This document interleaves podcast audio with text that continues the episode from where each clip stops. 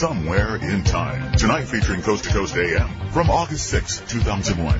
From the high desert in the great American Southwest, I bid you good evening, good morning, good afternoon, wherever you may be across this great land of ours and well beyond.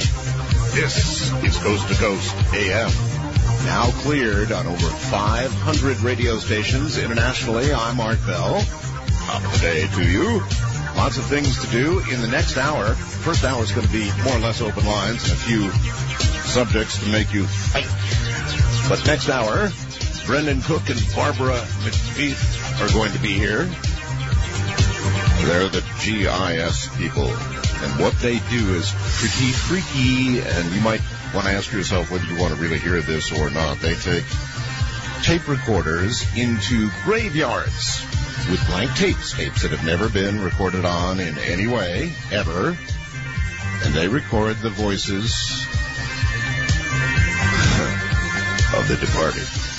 And that's really the only conclusion you can come to. And that's one they've come to, and we'll have those voices for you throughout the evening.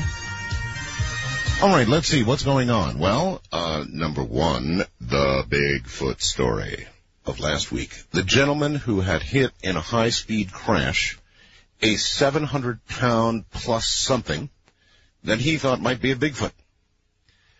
Tried to get hold of Robert W. Morgan, and I just finally got a uh, message from Robert W. tonight on my answering machine. He'll be available tomorrow. But because I couldn't get hold of him last week, I got hold of another investigator, one whose name you know. And this investigator uh, has tried to get hold of the gentleman with the Bigfoot who claims now he has taken it to a vet. Now, the investigator is having trouble because, as you may recall, I advised him to enlist the uh, uh, confidence, the strict confidence of some sort of vet in the area, and first and foremost find out if it was still alive and find out what he had on his hands, that sort of thing. Shy of having an investigator to dispatch immediately, so he apparently, uh, according to my investigator, says he has done that, although we have yet to contact the vet. So that's where things stand tonight. Tomorrow, Robert W. Morgan will be on this as well. Whether it is a true story or not, I have yet to determine personally. We'll see. We will see. And now, uh, tomorrow night for me may be problematic. Tomorrow morning at 7 something or another in the morning, I'm going to go to a dentist. Oh my God, do I hate going to the dentist. And this is going to be for a root canal that failed underneath one of my, uh, underneath a bridge, you know, so it's under a bridge, which is not going to come off, short of major violence. And so what they're going to try and do, I guess, now we'll find out tomorrow morning, is to drill down through, imagine this, just think about this folks, drill down through the bridge and then try to redo the root canal, which unaccountably failed. So we'll see what happens tomorrow. But uh, it may be a little problematic. Oh, that may be I'm not unable to talk. I don't know. We'll see. Let us examine briefly the world news. Bill Clinton to write memoirs. Now, who do you think, uh, whose memoirs do you think would be worth more dough? Bill, the president, the now ex-president, or his wife? The now present senator from New York? I don't know. I guess we're going to find out. Let's see. His advance is more than $10 million. $10 million. Well, for $10 million, there's going to have to be some sexy chapters. I would imagine we'll have to wait and see. A tropical storm Barry is, uh, which of course blew across uh, Florida, panhandle there in Alabama today, knocking down tree limbs and power lines and so forth and so on, now appears to be losing steam. Two cars on a roller coaster at Six Flags New England Park collided this afternoon, sending 22 people to hospitals with minor injuries. Has anybody noticed a, a sudden flurry of amusement park troubles? You know, rides caught in midair pictures of people sort of hanging sideways about a hundred feet in the air, waiting for rescue, that sort of thing. Been a lot of that lately for some reason. And, you know, it's like taking a plane flight. It's one of those things you think about. You look at this ride and you think, can I handle that many G's? Then you think, do I want to handle that many G's? And then you, of course, uh, just for the briefest moment before you get on, wonder, hey, I wonder if those cars ever come off, you know, and go flying into midair or whatever. Well, occasionally they do. Now, some more serious news. From Matt Drudge and from all the networks, but in this case, in this case, Matt Drudge's article, a 21st century shock announcement is set to be made at the National Academy of Sciences in Washington on Thursday. Up to 200 women will soon be impregnated with cloned embryos in the world's first attempt to produce a human clone. The test, planned for November, possibly on a boat in international waters to avoid any political interference, is going to use a technique similar to that developed to produce Dolly the sheep. Up to 200 couples from several countries, including eight from Britain, were being selected for the cloning project. Italian embryologist Severino Antinori, whose Rome clinic enabled a 62-year-old woman to have a baby in 1994, is planning to make the stunning announcement in the nation's capital. His team for the cloning drill, drills that is, uh, consists of 20 international specialists. There will be no Americans in the test. According to an insider, White House sources warned that he will not be permitted to impregnate any of the women within U.S. borders. So, send in the clones. It was inevitable, I told you. If it has not occurred privately, which I already suspect it may have, here comes the first serious, full-blown public attempt. And we are going to have clones. What is your attitude about clone? Would a clone, in your estimation, be entitled to all the civil rights, for example, afforded under the Constitution? Would a clone have a soul? Do we have souls? A question perhaps you must first uh, answer before you can ask uh, about a clone. I don't know. Will clones be indentured servants or something? Will there be no difference between a clone and anybody else? Will clones be used for body parts? Will clones uh, be perhaps a terrible miscalculations of I was going to say nature, but it's not really nature, is it? It's some doctor somewhere, in this case an Italian doctor. Remember, before they got Dolly, they had a lot of misshapen disasters, and that could certainly occur with human beings as well. Listen carefully to this. Partly cloudy, with a chance of corn husks. uh, for some residents in East Wichita neighborhoods Friday afternoon, the weather was, in fact, that partly cloudy with a chance of corn husks. People in homes near 13th and Woodlawn reported seeing what looked like an extraordinarily large dried corn husks, uh, uh, many of them spiraling down from the sky at about 6 p.m. Paul Korn, yes, that's his real name, was playing host to a family reunion in his backyard in the 1000 block of Vincent Lane on Friday afternoon. He said the family stopped swimming when they noticed something strange spiraling down from the sky. They waited for it to land to see what it was, but the frond came to rest just over the fence in a neighbor's yard. Then there were more and more, each one about 30 inches long and 3 inches wide. They just kept coming down. There had a, I don't know, be a thousand of these things. Family was curious enough to jump out of the pool and into the car, driving a short distance around the neighborhood, find more, which they did. No telling how many of the leaves fell, but uh, several were seen lying across Armour Street between Central Avenue and 13th Street. Officials with Weather Data Inc., a local forecasting service, said they had received no reports from the corn husk shower, But a meteorologist there, Jeff House, seemed intrigued corn husks falling from the sky. Hmm, he said.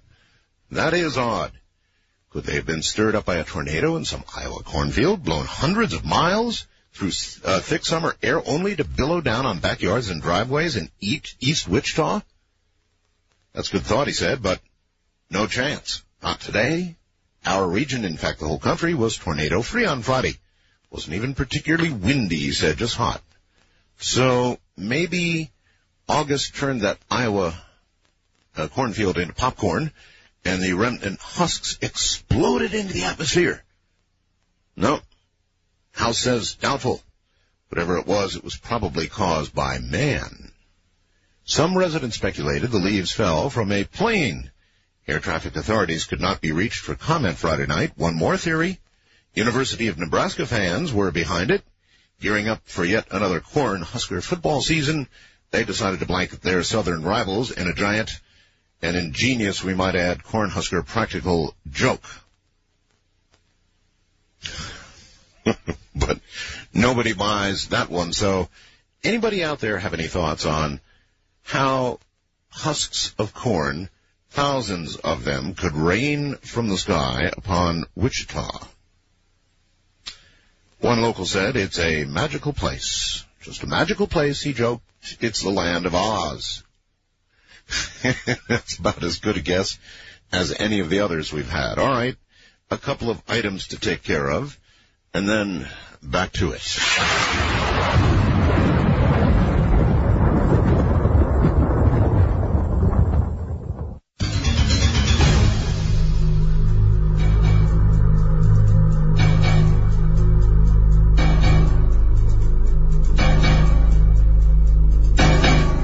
Let's take a look here at uh, at this. I every now and then somebody will send an email that catches uh, my fancy, and uh, some of you, I'm sure, remember the near-death experience of Sarah, a young church worker. Remember that who went to hell and back, and then of course Dannion Brinkley, who went someplace or another with Crystal Cities, and I've, you know, Dannion's uh, in his past not been the uh, a prime example of of Martin Luther King type behavior. Let's put it that way. And he got to go to Crystal Cities while Sarah went, you know, somewhere else. And I got the following. Hi Art, wanted to send this email for several years now, but uh, I keep thinking you'll get it sometime soon, but I guess not. So here's a reason why Dannion didn't go where Sarah did. You recall the point where Sarah went into the room where all manner of torture and human degradation was being performed, right? Yes, of course. And you must recall how Sarah pointed out that uh, she realized that anyone could leave at any time if they could only see it, right? Right again. Well, hell, Art, you know damn good and well that if Dannion had gone there, he would have known he belonged there. And he would still be there now. Therefore, his experience had to be different if he were to bring any useful information back. Sarah, on the other hand, knew she didn't belong there. This allowed her to have the experience in such a way that she could pass it on to us without being trapped there. This has always seemed obvious to me. Hope you see it now too. Well, it wasn't always obvious to me, but it is now. Uh, well said, uh, Richard from Greeley, Colorado. Thank you very much. He's exactly right, isn't he? And then somebody wrote this to me. This would be uh, the single most egotistical. Now we have hit 500 stations with the show, which is really something, and I'm very proud of it. But listen to this from Kevin. Art congrats on reaching the 500 club. 600 seems a slam dunk.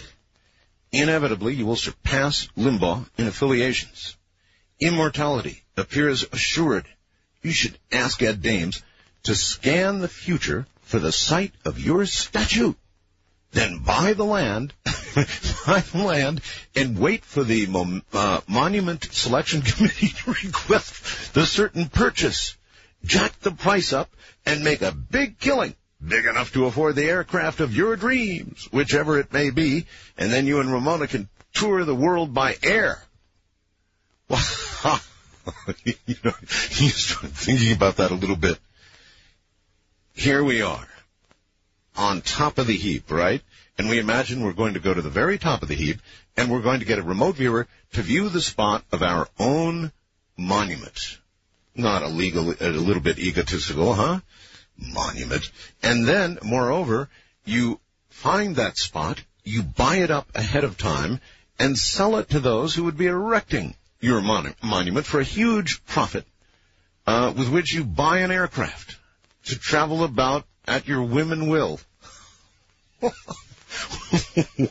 planet did you come from, Kevin? Ay, ay, ay. First time caller line, you're on the air. Hello. Hello. Going once, going twice, gone. Wild card line, you're on the air. Hi. Ah, how about that train through the night? Yeah, how you doing? Okay, uh, this is Dave and Christopher. Uh, uh, for one thing, I wanted to mention that it's, well, it's just a good thing that it wasn't Iowa where these things were falling. Because can you imagine thousands of Buckeyes coming on people's heads? uh, secondly, kudos for getting these people on tonight. You, you've made a household really, really, fan, you know, just great. We're glad to hear they're on. So you're not you're not going to get scared away, huh? Oh no, no, we're going to be there till till you say goodbye All right. on this one, as every night. But still, um, I'm glad you're back. And my main question is, when's Richard coming? When is Richard coming? Coming on, yeah, Oh, on the air. yeah. Uh, let's see. Uh, Richard C. Hoagland is going to be on this week, and it looks to me like Thursday. Full show.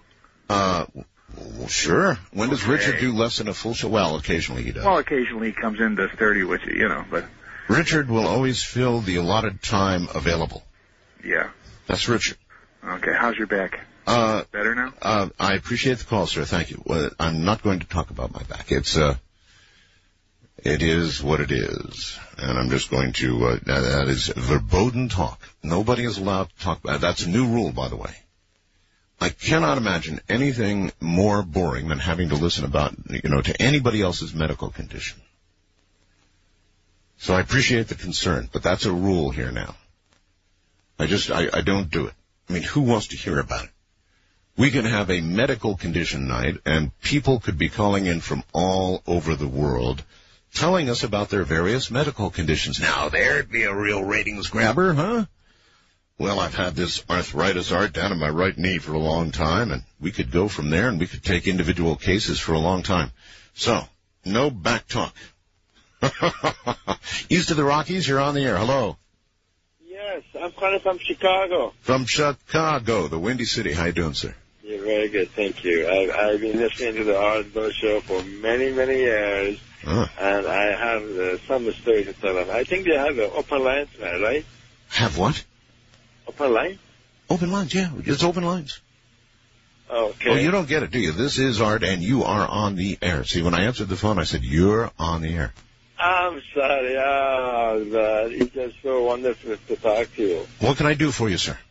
Uh, I, uh, first of all, I, I like to admire your show, and I had many experiences in my lifetime, which is, uh, it really, There's something wrong with your phone. I'm sorry, let me, let me just, uh, bring the antenna. Is it better now? Oh, you're on a cell phone, aren't you? I am, yeah. Okay, we've only got about a minute, so let her rip. Okay, I, I just want to say about the, I believe in all the show you have about the spirituality, because I had many, many in contact myself with those things. When I was uh, eight and a half years old, I was there when my father passed away, Yes. and I saw exactly the whole process. Of And your you fa- you saw the process of your father passing away? In eight and a half years old, and I still remember it. And that was the main thing which really encouraged me to go and find out what it was. And after I studied a lot of books, I believe in the spirituality. Well, I think that probably, sir, is uh, what gets most of us going with regard to human uh, immortality. When we see it, we wonder about ourselves, don't we? And so it gets you moving in the area of inquiring about spirituality. Because what choice do you have? There is an alternative, but it's dead black nothing. This is Premier Networks. That was Art Bell hosting Coast to Coast AM on this Somewhere in Time.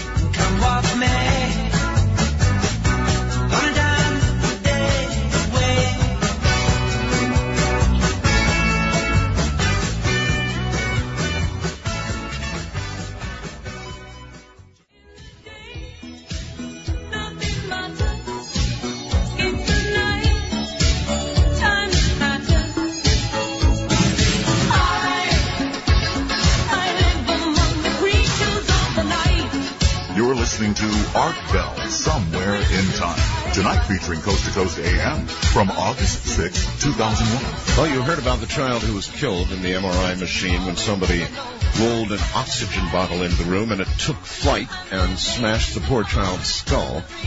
Now, from Portland, Oregon, a man undergoing a routine MRI scan for his wrist at a medical center in Oregon had to frantically escape the machine after the padding around his arm caught fire.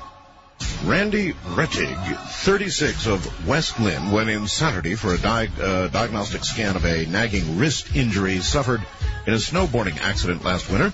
He was lying face down on a gurney, aimed headfirst into the machine's giant magnet, his left arm extended over his head. Well, about 20 minutes into the scheduled 25-minute procedure, Rettig, who'd been suffering mild claustrophobia, I understand that, said he began to smell a terrible chemical smell, and then then there was smoke. He opened his eyes and saw flames on his left arm. Not uh, not exactly what you would want in the middle of that procedure, in the middle of that tube. He screamed, predictably, pushed himself backward out of the machine. The flaming foam rubber sleeve around his left arm fell off, and an attendant who rushed into the room doused the sleeve in a nearby sink. The fire department was not called. He wasn't burned, save the hair on his arm singed. In the frantic effort to extricate himself from the machine, though, he did, in fact, re-injure his wrist. So I'm not sure exactly sure what's going on with MRIs lately. All I know is I'm awfully glad that I didn't get to read these stories before I went in for mine.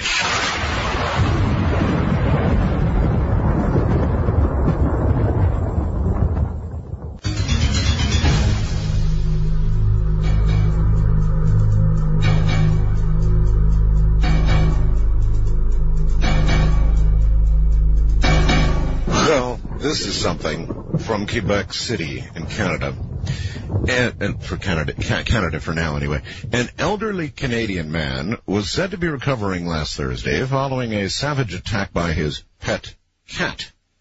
Get this, which drew four carloads of police, two ambulances, and an animal control officer. The National Post newspaper said that Gerald Daigle, 80, lost no less than a pint of blood and required stitches after his cat Tilty, a diminutive roughly meaning tiny, launched a frenzied attack at Daigle, who was apparently, check this out, giving his pet parrot a shower, inadvertently spraying the cat with water. Daigle, who lives in Quebec, halfway between Montreal and Quebec City, could not be reached for comment on Thursday. The newspaper said he was saved by his 81-year-old wife, who wrestled, wrenched the cat away, only to have it then turn on her. The paper quoted Daigle as saying, the cat wanted to eat her too. The couple managed to chase that cat into the bedroom, slam the door. Police responded in force because they thought they were dealing with a domestic emergency. Well, they were. It's not known why Daigle, by the way, was giving his parrot a shower. I have, n- I have no idea uh, why uh, why anybody would give a parrot a shower. Uh, maybe we have this cat named uh, Yeti, you know, for Bigfoot. He does have big feet, big. Oh, there's a big cat, and he loves to go into the shower. If you open the shower door for him, I mean, first of all, no matter what you're doing in any bathroom, he demands to be in. He will scratch at the door until you let him in. Sounds kind of like. At the door, if you can hear that, minute. I can do it better. And he will do that until you let him in. And then if you open the shower door, he will go in there. He wants to know what the shower is for, and I can't tell you how many times I have been tempted to allow him in, close the door, and give him a life instructional lesson on exactly what showers are for. But I've not done that yet, and in view of Mr. Daigle's unfortunate fate, I, I guess I won't. first, uh, first time caller line, you're on the air. Hello. Hi. Um, I'm calling from Montana, and I need some information. There's been a um, a series of cattle mutilations. Oh, And- more cattle mutilations in Montana. Well, we have very, very close friends that just had uh, cattle mutilated in their summer pasture just a few days ago. And they've taken pictures, and the sheriff went out there. The local paper's done kind of a big write-up, but um, they don't have a lot of information, and we haven't found a lot All right. online. All right. Um, well, number one, uh, would you mind sending me copies of the photographs? No, and we have a video as well. Uh, well, I, oh, that's fine. Uh, I prefer photographic copies if you have them. Okay, I can send photographs. Okay. Uh, number two, you should probably, uh, you should probably, uh, who, who's, who has this been so far reported to? Um, well, one of the county sheriffs and I believe the uh, the local newspaper. I But see. um, there was one they they contacted another county that it was actually it happened in uh, in one particular county and they weren't interested in going to look. Uh huh. But it was like a, a sheriff from three counties away that. What that was the, what was the manner of the mutilation? Um, an eyeball was extracted. Um, a cheek, a, a tongue was completely removed all the way down back by the backbone. A teat was removed, and then it was the same, like the genitalia was like they were trying to get to the ovary. Uh-huh. Um, the sheriff that looked at it, he's seen three in one month, and he kept lifting up the leg, you know, which they thought was kind of weird. But there, there's like an incision, not an incision, but like an injection um, in that particular area. And when they lifted the skin, there was bruising under that area, and it was green wherever there was like a particular injection or something. Holy it was green, yeah. Um, I mean, it's true, and we just saw the pictures tonight and the video, and the the other cattle would not go around it, except for the bulls were just like throwing a fit. Um, and they've been farming or ranching for 30 years, and they've never ever had this happen. Um, is there a veterinarian, uh, examining the carcass? Well, no. I mean, they had the sheriff go and look. Um, I mean, they know plenty of veterinarians, but at this point, it's like probably three days old, so the the maggots have kind of gotten to it. All right, I'll tell you what. Uh, you contact me by email if you would. Okay, uh, this- are you able to do that? Yeah, is this Art Bell? Yes, it is. Oh, well, Uh, hi. Hi, hon. If you would contact me uh, with the photographs at artbell at mindspring.com, Uh huh. I will do two things. One, I will get the photographs up for all to see, and two, I will put you in touch with a reporting agency to uh, uh, get this investigated pronto. Right, that's. Do the wild thing at 775-727-1295. Oh, hold on. I don't want you to give your last name on the air, hon. Oh, I, so I, I took that. I took that out. Uh, your your first name is Laura. We'll let it go at that. Contact me and I'll proceed. Thank you, Art. All right, take care. What in the world could these animal mutilations be? Or would it be out of this world? I have thought and rethought and thought about this again and again and again. And here we are in the middle of it once again. And I cannot imagine in my wildest dreams what earthly force could be doing this. Because, and do you realize that in all the years of cattle mutilations, and there have, there have been so many, nobody has ever been convicted of the crime. And it is a crime. Nobody has been convicted. Uh, with all of those years going by and all of those mutilations, for that to be the case, there almost has to be some external force at work. The only question is, what external force and why? East of the Rockies, you're on the air. Hello. Hello. Yes, hello. Uh, good morning. Um, I'm calling about the cattle mutilations also. I've done a little bit of research involving those, and they seem to be in the area of the dispersion of some of the nuclear tests. I've seen where the United Well, States... that, that would not necessarily, sir, be Montana. No, but some of those areas are wide ranging. Some of the cattle have been moved over the years. And the United States Air Force, as well as some of the other medevac uh, people, have an electronic laser pen. And uh, uh, some of the stuff that I've seen, they're going in and taking a series of tests to see if there's been any long-range effects from a test back in the 60s. Hmm.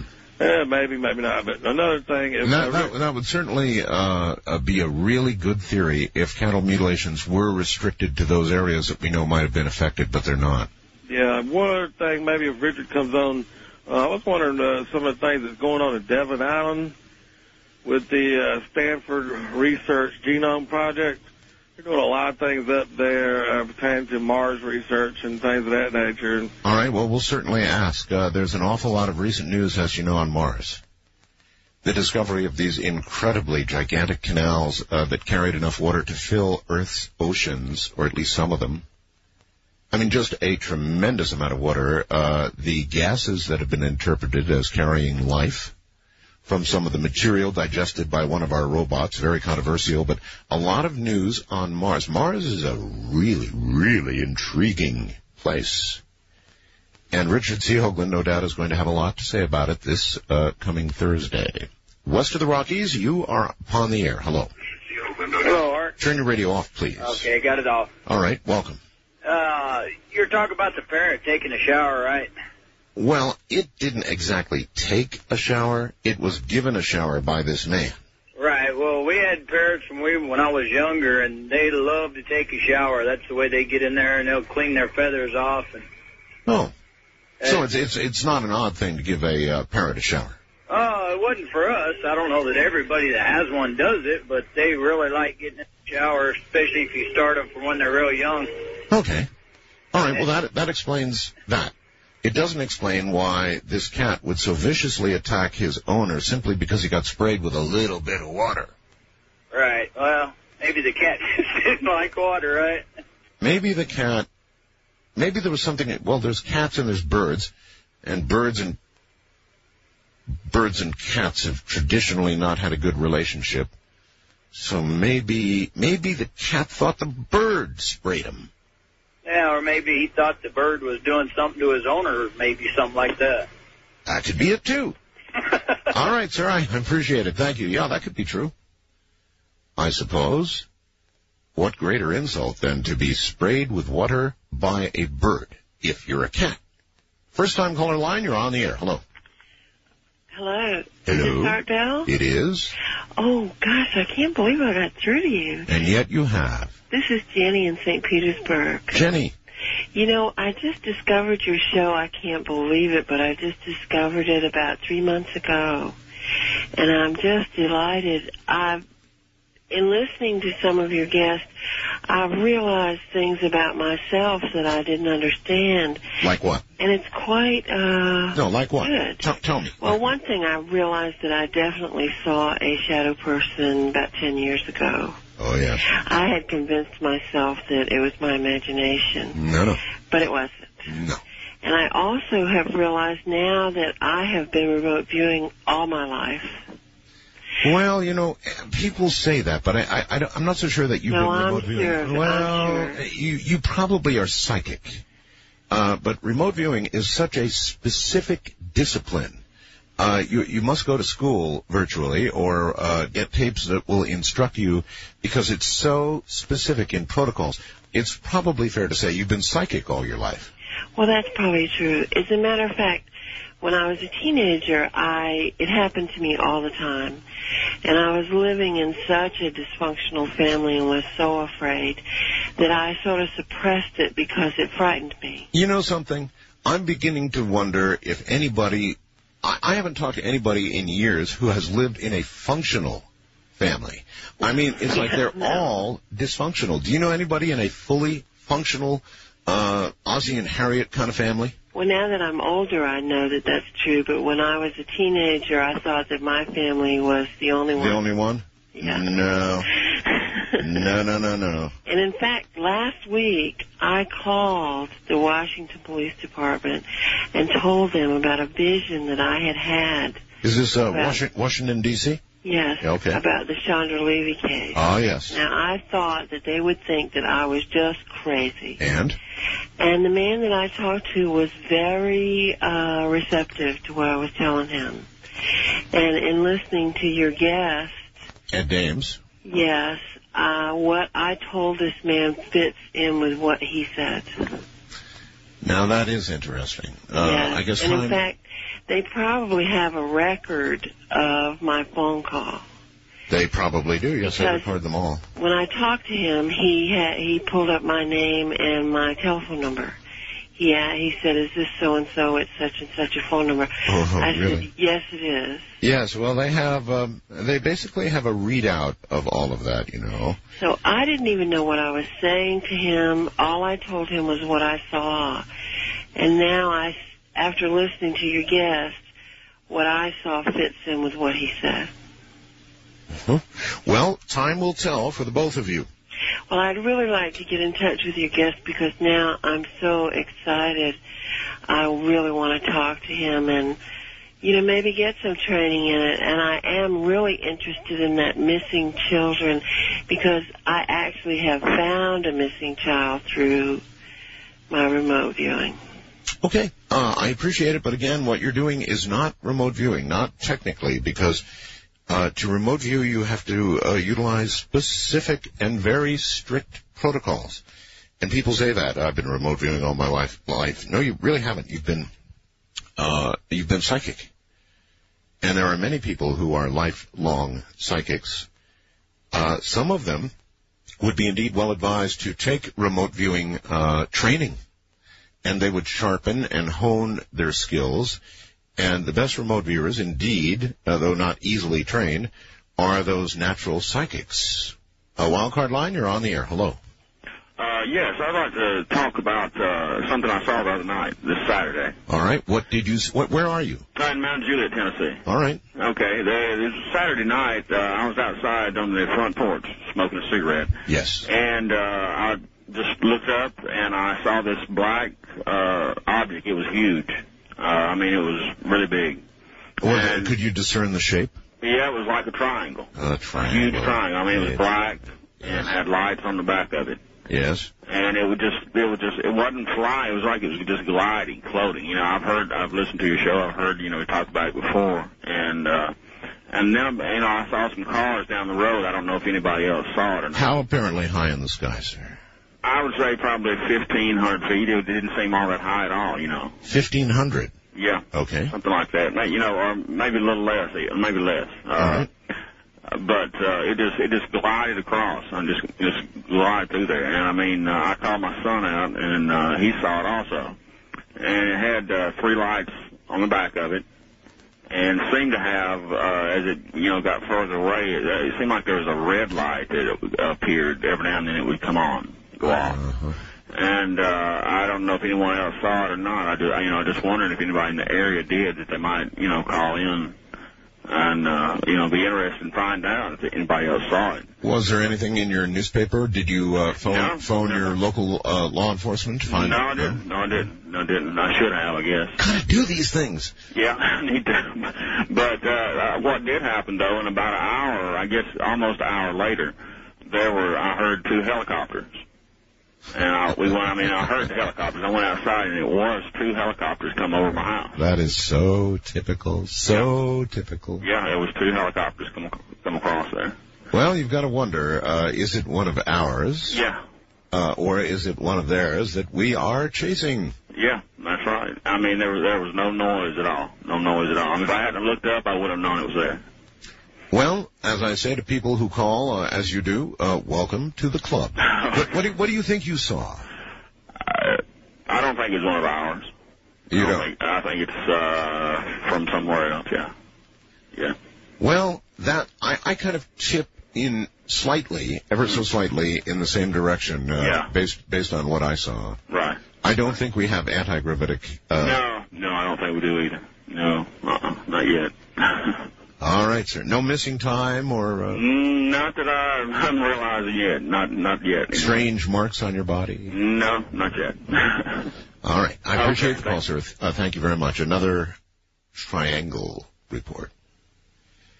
Uh, there's no question uh, these vehicles are real. Uh, one question that you would have to ask yourself, and I ask myself all the time, is if it would be an alien craft, uh, surely it would not need navigation lights. And yet the one I saw had, in effect, I don't know if they were navigation lights, but it had lights. And why would an alien craft have lights? You would think it wouldn't need them. It could disappear, it could morph, it could do whatever it is those craft do, but the one I saw had lights too. That might indicate it's one of ours. What do you think? The trip back in time continues with Art Bell hosting Coast to Coast AM. More somewhere in time coming up.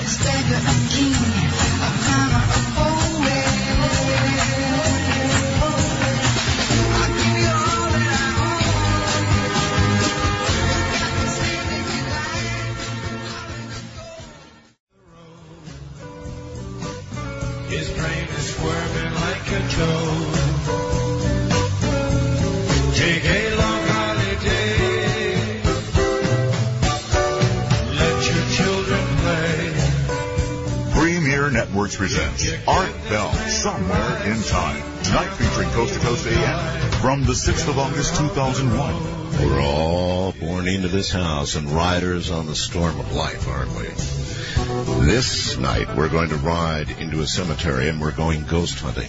Would you like to come along? The Ghost Investigators Society is next with recordings from the other side. Hey, listen, uh, very quickly, I thought this was exceptionally cool. I'm going to do an advertisement for Hardin Optical in a moment, but Eric Martin, who bought a, a telescope just like mine, just like the one you can get, took a photograph of the moon. He writes, a photo of the moon I took with the telescope you advertised. I just put my Sony Mavica up, looking through the eyepiece, and I sure would like to know how Eric has done this. I've, I've put the uh, photograph on my website because it is astounding. How did you do that? I tried the same thing. Of course, I didn't get my uh, I didn't get my camera down to the macro level, which is what I should have done, I suppose. But he got a remarkable picture uh, for just putting a you know a camera up to the eyepiece of a telescope. Absolutely astounding, and that's on the website right now at artbell.com. If you wish, take a look. In the meantime, let's tell you all about it.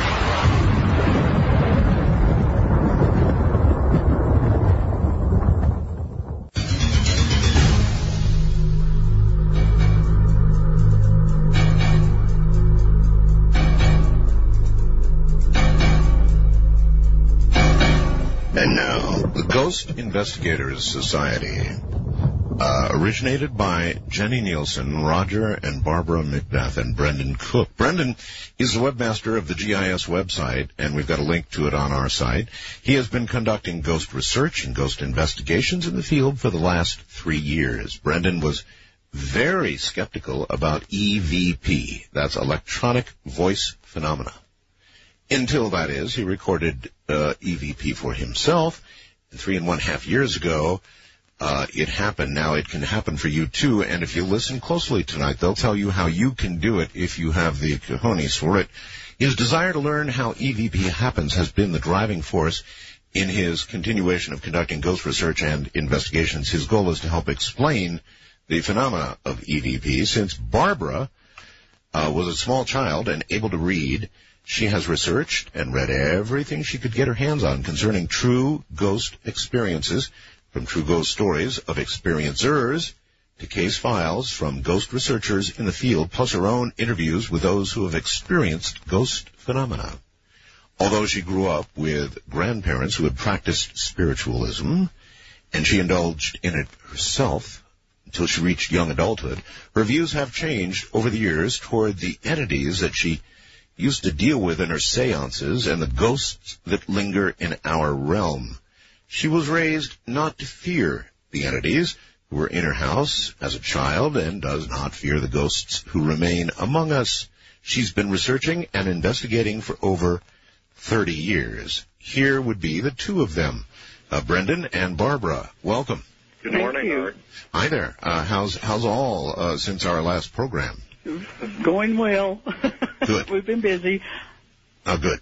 Um, you know, I still am not sure that I understand, uh, even after all these years, what a ghost really is. Do you all? Well, I mean, a ghost is, is fairly simple. It's Uh-huh.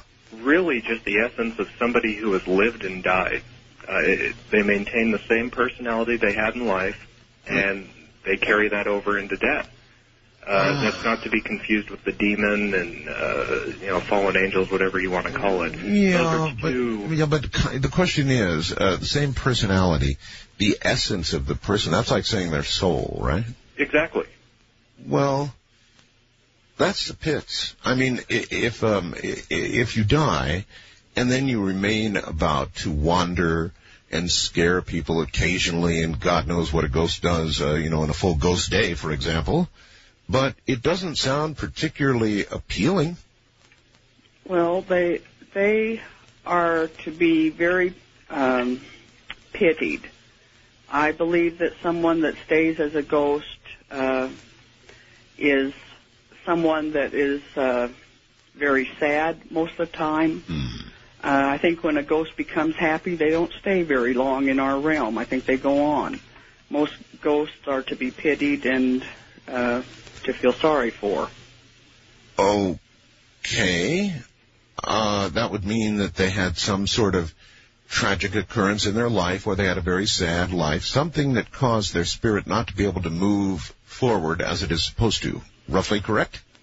Yeah, but you know, uh, we also tend to believe, you know, they have a choice on if they want to go or not. And if they choose to stay here, it might end up being the wrong choice uh, because they're forced to just stay and watch their loved ones, but they can't interact with them in any way. And I think that's a lot of what tortures them. Yeah, of course it would. I mean, watching your, your wife remarry and Exactly. zoom around in a little sports car or whatever. I also believe that uh, a lot of ghosts that uh, we come in contact with uh, were transient type of people when they were alive. They didn't go with the program in life, and they're Not going with the program in death. that's correct. I, I, I think they were kind of loners, uh, very miserable in life. Uh, were seeking uh, vengeance or revenge. Uh, Ah, an interesting uh, uh, point. Now, do you believe that a ghost can, in fact, in some way, seek vengeance? I believe that some ghosts, if they, especially like if they were murdered or Yeah, avenge their own uh, death, for example. I feel like until th- they feel like justice uh, has been served, I think that that could be something that would keep uh, a soul here in our realm. Um, why would you think uh, that graveyards? And this is another thing that bothers me. You see, that graveyards would be a rich location in which to go searching for electronic voice phenomena. If, in other words, if I were a ghost, you know, I don't, I don't do a lot of visiting of graveyards here in life. You know, they're kind of depressing in their way, right? And Chris, I, I understand too. You may not feel that way at all, but for most people, graveyards are not exactly, you know, a, a, A happy place. That's right. Um, and so then, if you're a ghost, are you, for example, required to hang around your old decaying physical body? Uh, you know, there there's a lot of theories on why a lot of uh, I'm trying to think of the word here.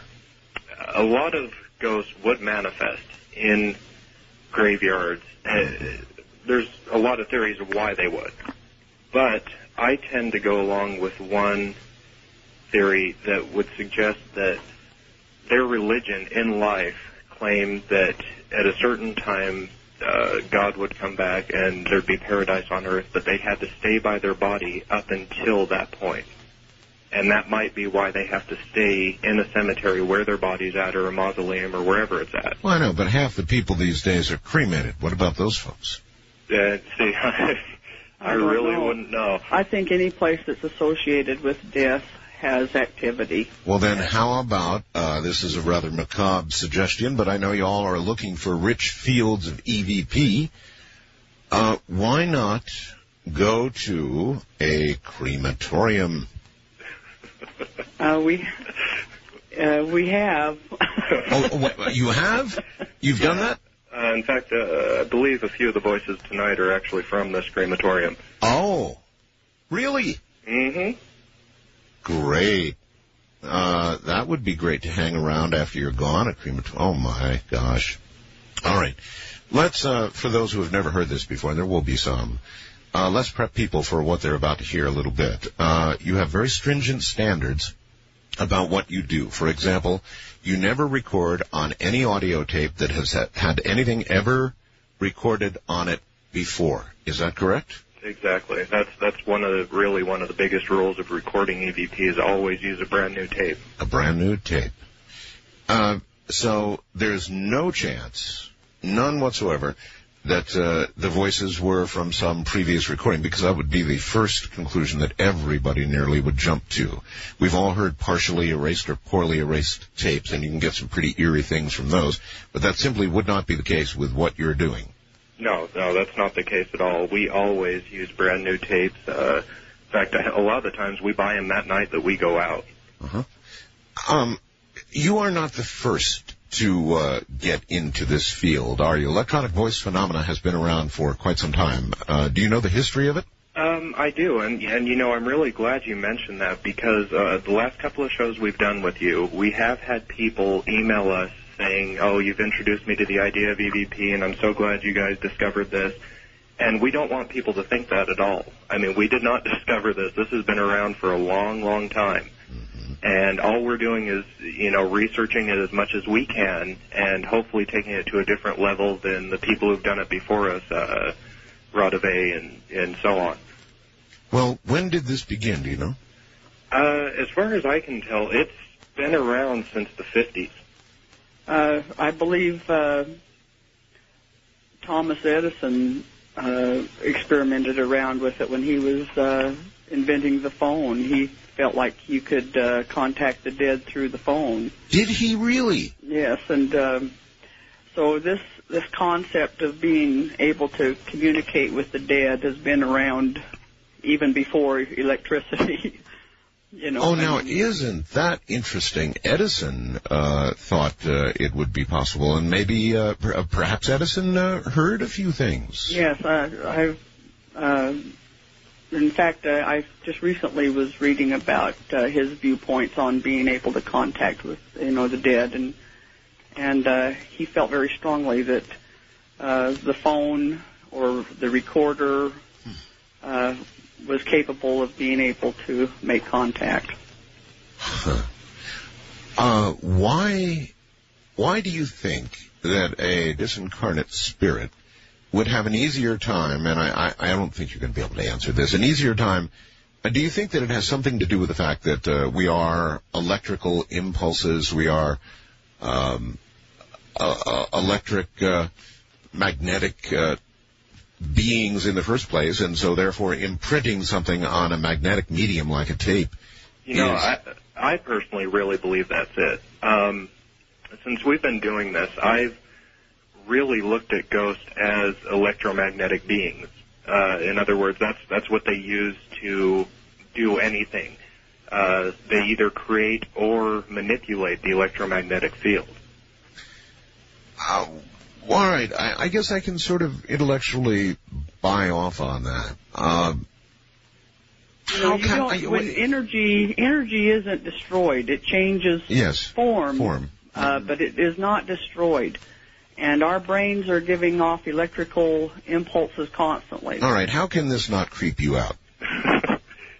You know, and I'm I'm glad you brought this up too because we do have a lot of people who email us saying this is so scary and I, I can't believe you do this and I, would I feel never the, I, I feel the same way.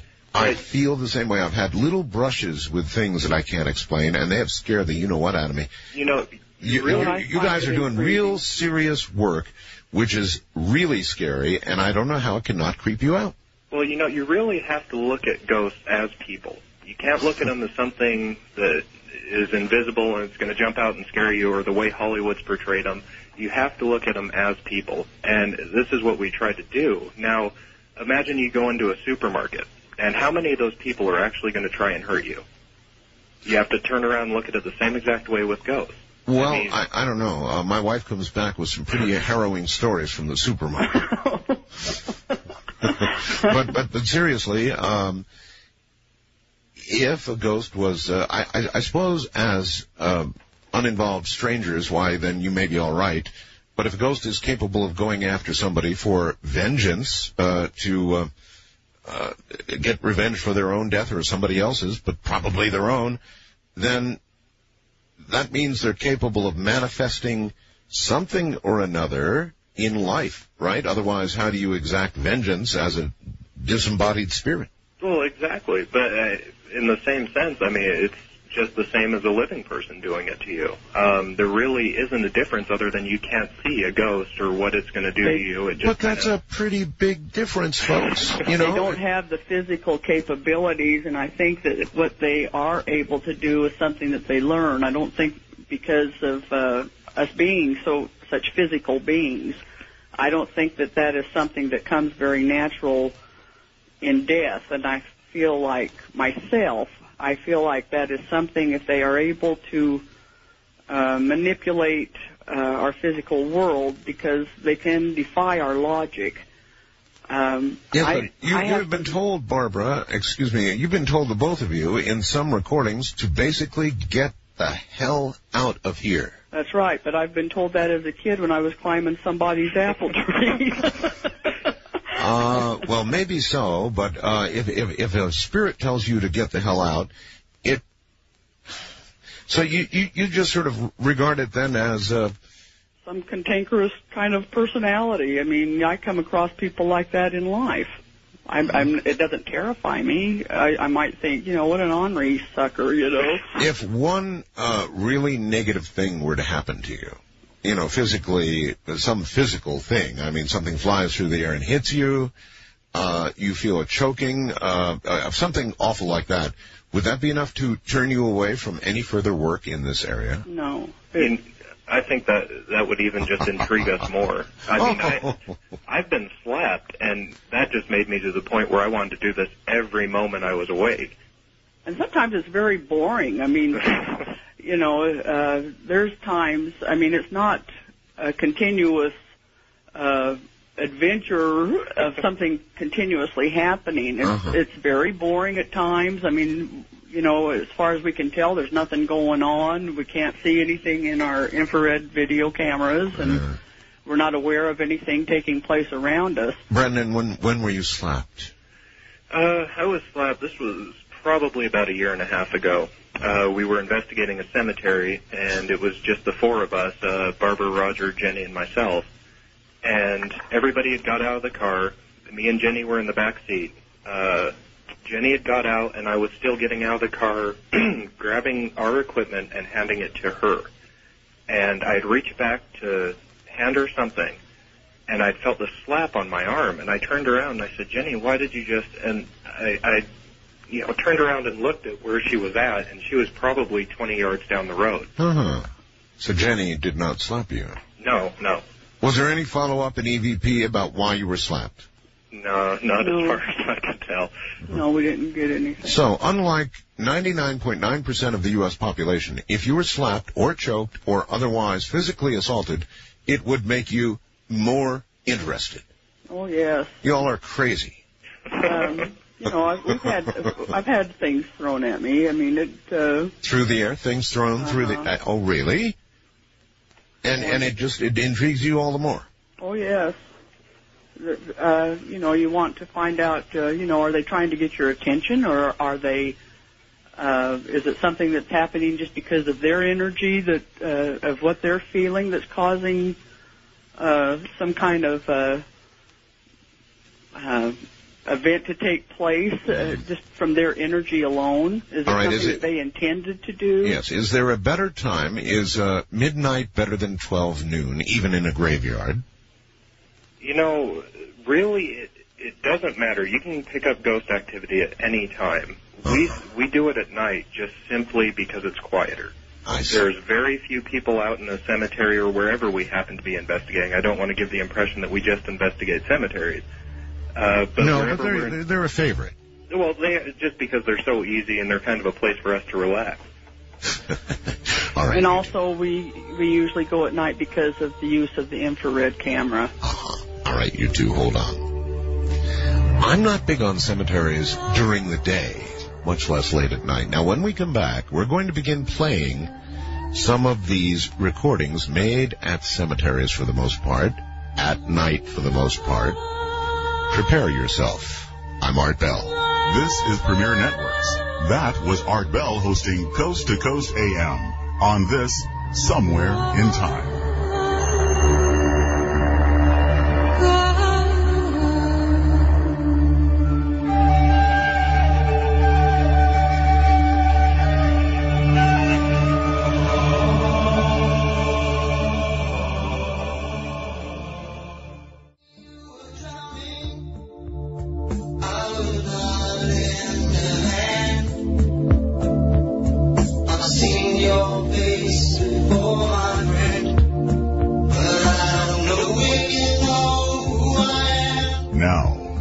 Back to the past on Art Bell Somewhere in Time.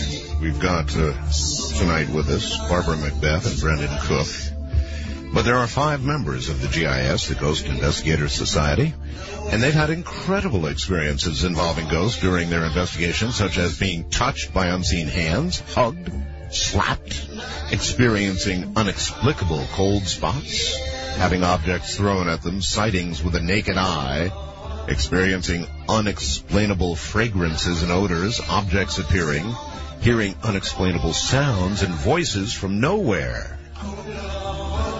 The Society believes that the GIS website has some of the most astounding EVPs ever recorded and also shows how our consciousness survives after the body dies. Coming up in a moment, we're going to explore some of those recordings, recent recordings, onto blank tapes of voices from the other side.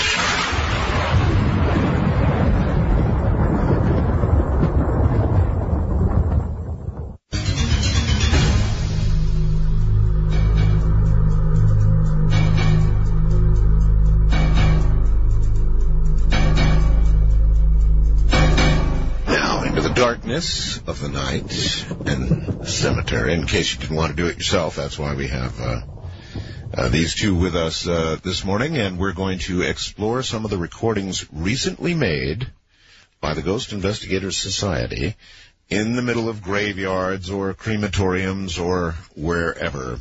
So, uh, you two, welcome back. Uh, I guess we should begin at the beginning, and I know there's sort of an explanation that goes with each one of these. So, why don't you talk to me about the first one? All right. Well, I'll uh, take care of the first one here. Uh, this first one wasn't. It was only a few months ago that we recorded this. It was at a private residence that we were investigating, and Barbara had said, "Can you come and be with us?" And you'll hear this voice say, "She'd be with her dad." Now I think it says she's with her dad, and Barbara hears she'd be with her dad. Okay, uh, let's listen and see what we all think. Here it is. Uh, that's, that's very hard to hear it. So it's a second voice, is that correct? Yes. Okay, let me, uh, let me try that one more time. There's a repeat on there which I missed. Here we go.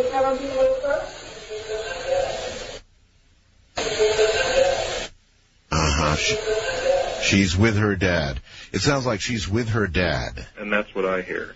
Uh, who, was this uh, somebody who had passed away? Uh, well, actually, nobody has been reported who had passed away in this house. Uh, this lady had just contacted me one day and had, I mean, she was frantic when she had contacted me, uh, saying, I think my house is haunted, you know, how soon can you guys be here? I had tried getting some other ghost groups here and no one would, uh, respond to her or get back with her, so she got a hold of us and we came out that night. So it was a haunting. Yes, there had been activity in the house. They could hear doors shutting and steps going upstairs and Well, I doubt that this recording exactly made the person feel better, did it?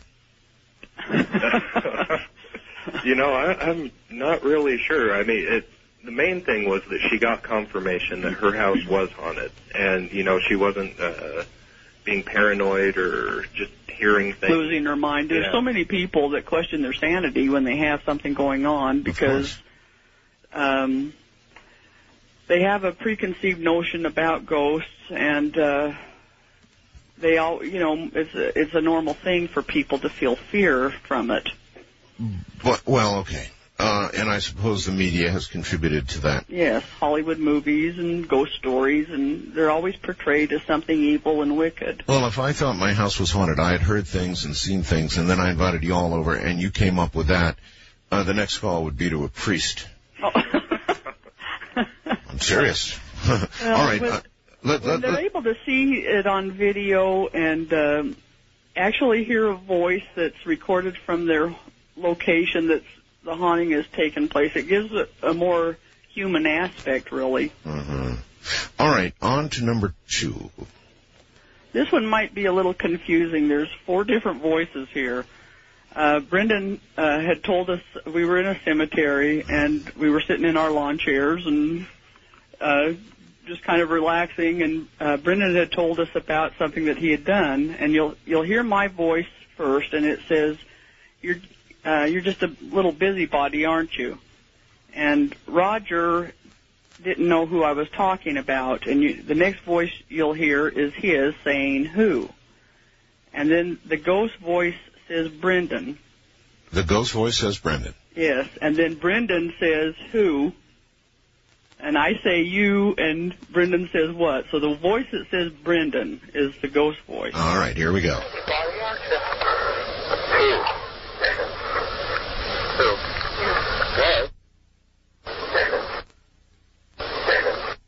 Brendan, a very, very fast Brendan. Yes. And how, I, I- I'm curious, um, there were how many of you there? There was four. Four of you there. How are you able to be certain that it's not one of the four who uttered that in some, you know, in some way that the microphone picked up? Uh, for example, where where do you put the microphone? I carry mine. It's on my back, All right. uh, well, at my neck. Uh, you know, on my on the edge of my shirt, up behind my neck. So it's not underneath my mouth or around my mouth. all right. How are you all able to be sure that it's not one of you four who uttered that, Brendan? Well, you know, first of all, what we'll do is, well, I mean, obviously we know, no one else would know this, but us that know each other would know that's no one else's voice. I mean, that does not sound like anybody, you know, that was there. And on top of that, me and Roger were the only two guys there, and you hear both our voices in that clip. Um, and it's an obvious man's voice. The other thing is that once we get this voice and extract it and put it onto the computer, we'll, uh, you know, render it to a WAV file and then search through the ELF range, which is, you know, extremely low frequency. And that's actually how we determine if it is a ghost voice or not. Mm-hmm. Um, do, do does a ghost voice on tape have any different characteristics than the normal human voice? You know, as far as speech wise, it sounds like they do. It seems as almost they talk syllabically. They don't talk like a normal human does. Uh, in other words, they form words extremely different, actually. Um, it has a different sound to it too, like it's uh, either coming through water. Uh, there's a different quality to the sound. Okay. All right, uh, here comes number three. Where was this done? Actually, number three was done in the same cemetery as the last voice. Um, and at this time, this was in the summer. This was only, I believe, last month. Uh, we had been sitting inside of my car because we didn't want to get out. There was just a cloud of mosquitoes in front of us. Uh-huh. And we just sat in the car and had turned on the tape recorders and the, the video camera. And everybody had been quiet at the time this voice came in, and it's just a real whispery, I just got an idea. I just got an idea. Yes. Now that's an unusual thing for a spirit to say, isn't it? Uh, you know, it is, it's an original one for us, as in we've never heard it before. Because, uh, consci- well, let's take a listen to it first. Uh, here we go. Uh, you're listening for I Just Got an Idea.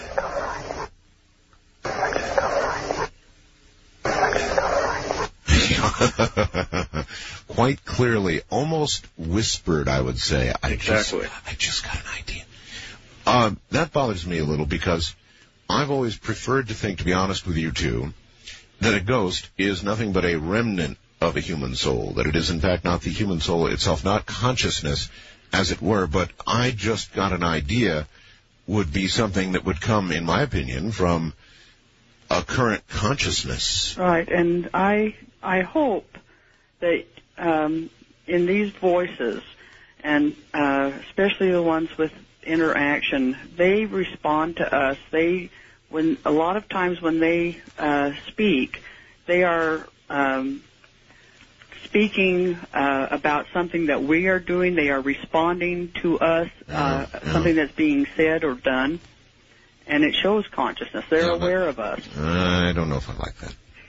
I don't know if I like that. I mean, personally, doesn't it bother the two of you to be confirming to yourselves that consciousness exists after death and it may well exist here on earth in an incarnate state?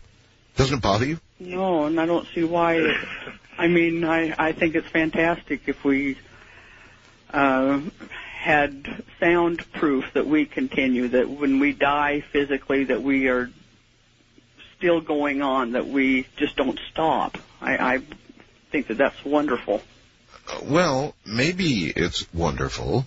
It's wonderful, in my opinion, if you go to a different place, uh, that, for for example, they call heaven, uh, or, you know, or a different dimension or something like that. But to imagine you're hanging about on Earth, trapped as it were, until something better happens and you, you, you rise to the other place. I don't know. I don't know. All right, on to uh, uh, number four. Where did we do this? Uh, this was in a cemetery in uh, Wyoming, and um, we were doing an investigation. We had stopped at uh, uh, the police department and asked them if it was okay if we went into the cemetery and told them what we were doing.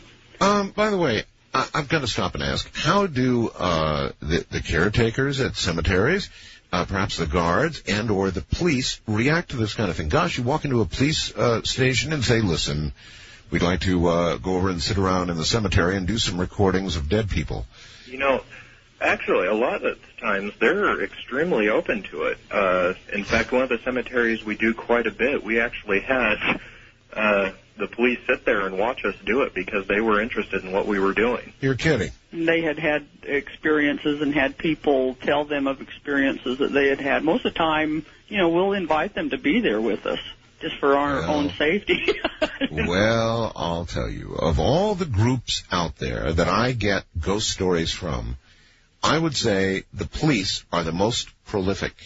I get more ghost stories, really serious ghost stories. locations, you know, it's quiet. It, um, they go to areas uh, that have a lot of activity many times, and they have a lot of experiences. It's very surprising.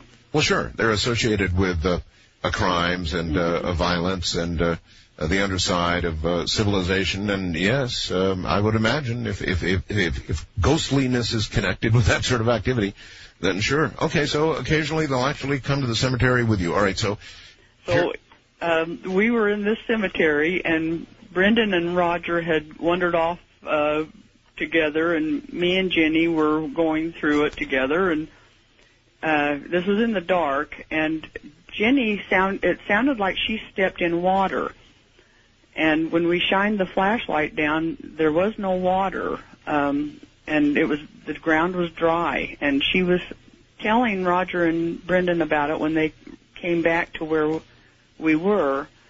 And you'll hear Jenny say, it sounded like I stepped in water, and this voice says she did, although she didn't. all right, here we go.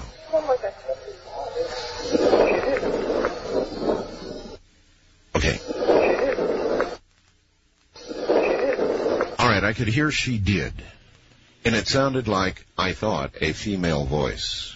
Yeah, it it kind of does sound feminine. Uh huh. Um, so the ghost was confirming she stepped in water, but she wasn't in water. No, there was no, the ground was dry. We thought maybe there was like a puddle from them watering or something in there, you know, earlier in the day, but the ground was dry and there was no water.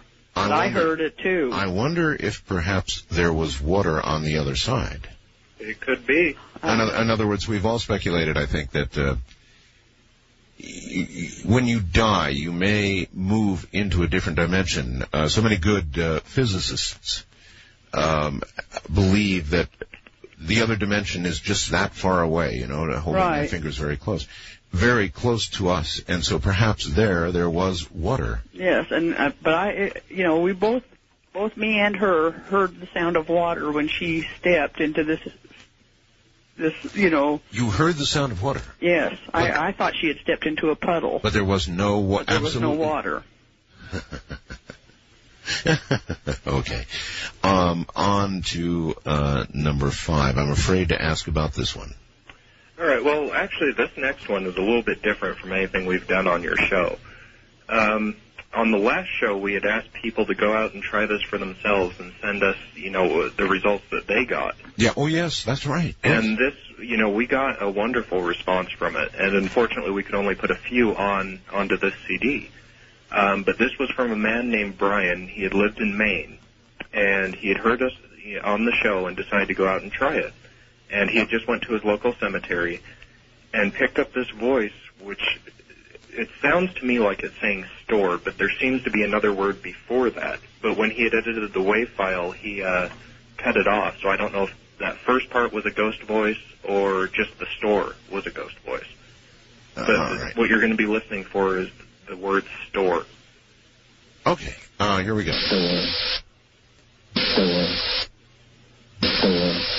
Uh, that's, uh, that's quite clear. It simply says store.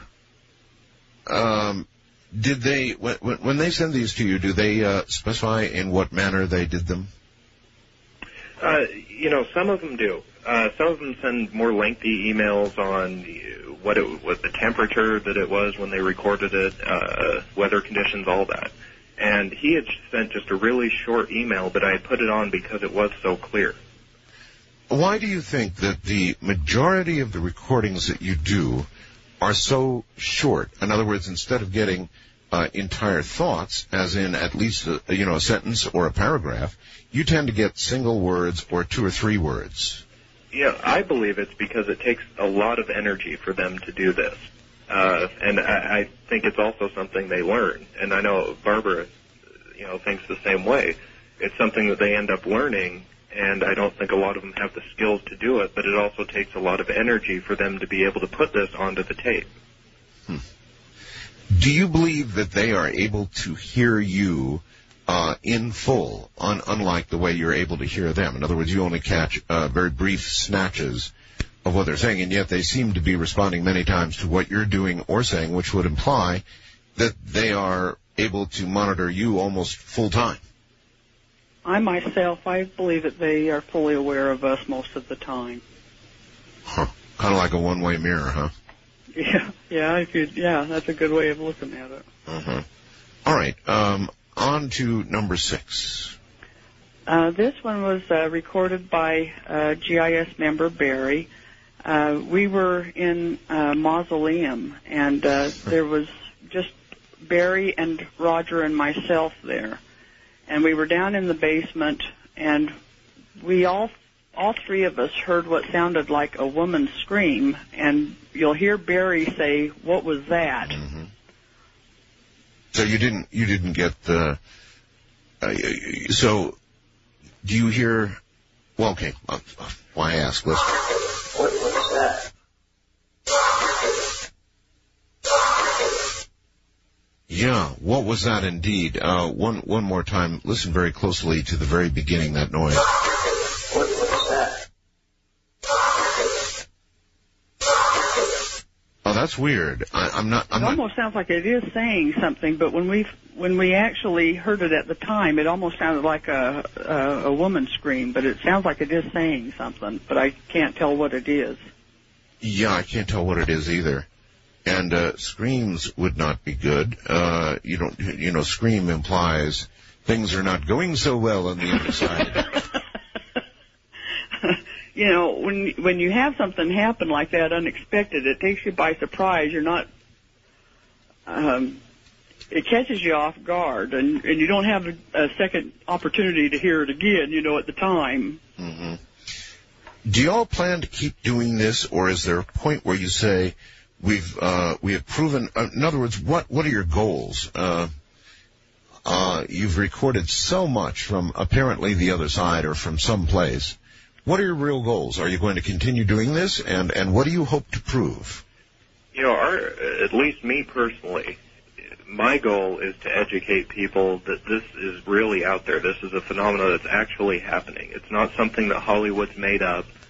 um, and ultimately to get more people to go out and try this, and eventually, you know, make more people believe that this is something that's really out there and our consciousness does survive. It's not something we have to be scared of or terrified of.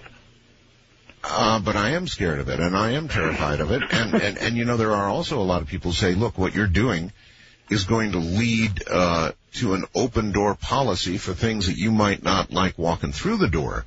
And I'm sure that's been said to you as well, hasn't it? Oh yes, and you know I I've been involved with this sort of thing all my life. I've never been harmed. Um, I it's something that fascinates me so much. I can't get enough of it. I uh, I plan on doing this until the day I die.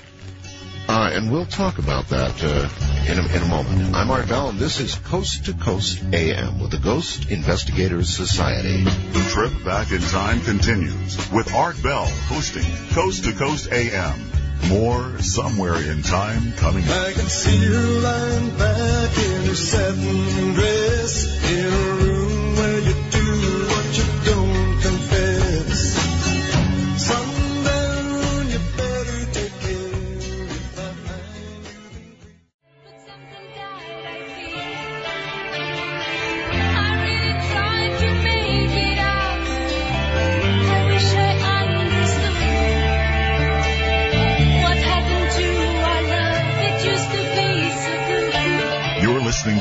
Art Bell, Somewhere in Time. Tonight featuring Coast to Coast AM from August 6, 2001. Good morning, everybody. We're investigating the Ghost Investigators Society and Voices from Beyond the Grave. These are recorded on totally empty tapes, completely empty tapes, and then processed on a computer. And we'll ask about that in a moment, as well as what our investigators plan to do when they are gone. And uh, as we all face mortality, and certainly uh, they're no different, I'm sure they have plans. At least I would imagine they have plans themselves to try and get back with some sort of message. At any rate, we'll ask about all of that. Stay right where you are.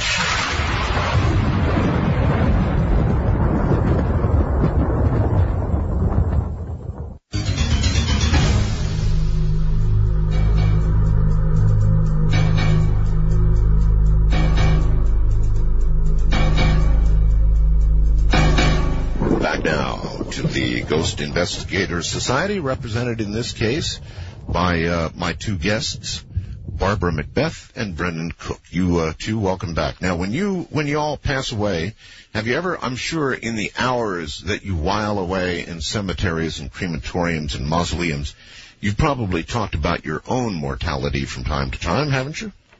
Oh yes, uh, we talk about it quite often. There's a lot of people that I know. I've told them if you feel somebody tap you on the shoulder and you turn around and nobody's there, it was me. You'll know I've croaked. so, in other words, uh, you are going to actually try. I am going to try. What if if you had a word or two that you could say and get through on a tape to somebody? Think about it for a second. What would it be? If you could only get a word or two through, and that seems probable based on what we hear on these uh, tapes, uh, what would you try and get through? Hmm, interesting. Yes. Um, I, I guess my mother's maiden name would be a good one because it's so unusual. It's a French name. Uh huh. That would uh, be her good. maiden name. That'd be good, I suppose. Uh, uh, uh, what about you, uh, Brendan? Uh, mine would probably be I'm alive. I'm alive. Yep, that, that would be it. Or maybe more appropriately, I'm dead. Ex- Well, yeah, it could be. All right, let's move on. Um, number seven. What have we here, and where All right. where did did it come from?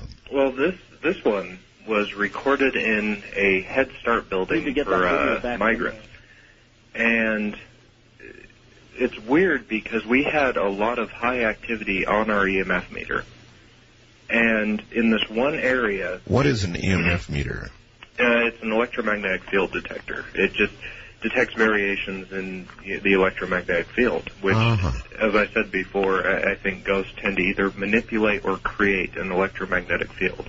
Oh, so as something is imprinted on your tape, you might see that activity. Exactly. Do you normally, as a, as a matter of interest, in other words, are you able are you able to correl- correlate the uh, EMF uh, changes with the imprint on the tape? You know, actually, we are, and that, in fact, this is one of the voices where it was really close to where we were getting a high peak on the EMF detector where we recorded this voice. Oh, isn't that interesting? All right, uh, and what what what do we have? All right. Well, this voice, uh, it was recorded by Barbara, and in it you'll hear GIS member Barry saying uh, "Little Bear," and then he says "No, Big Bear," and then after you'll hear a woman's voice saying "Uh-uh, Big Barry," Really? and then And, and and the ghost voice is the one saying uh uh or whatever. Big yeah, Barry. the ghost voice is the one saying "Uh-uh, Big Barry." All right, let's take a listen. Little bear. No, big bear. oh, big bear. Oh, big bear. Oh, big bear. I want to hear the uh, the first part again, uh, one more time. Little bear. No, big bear. big bear. Ooh, that is uh, that is really weird. Uh, the laugh is the laugh from a ghost. No, no, No, the that was laugh. Jenny. Yeah, the laugh is Jenny. All right. I always want to be clear on exactly what we're hearing here. Um, uh, do you do you hear laughs from ghosts? Is there any? Do you ever get what you would call a sense of humor from the other side? Oh yeah, definitely. We've recorded that quite often where uh, we've recorded uh, different laughter that's not ours. Well, that's slightly encouraging uh, to know there might be something humorous on we the keep our sense of humor. Mm-hmm. All right, uh, we're going to kind of race through these. Number eight. Uh, this one was recorded by Barry in a old uh, theater, and he was talking to me about um, the uh, wood on the banister, and he had just said uh, that he wondered if it was the old original wood, and the ghost voice uh, comes in and says, "I believe." Really? All right, let's take a listen.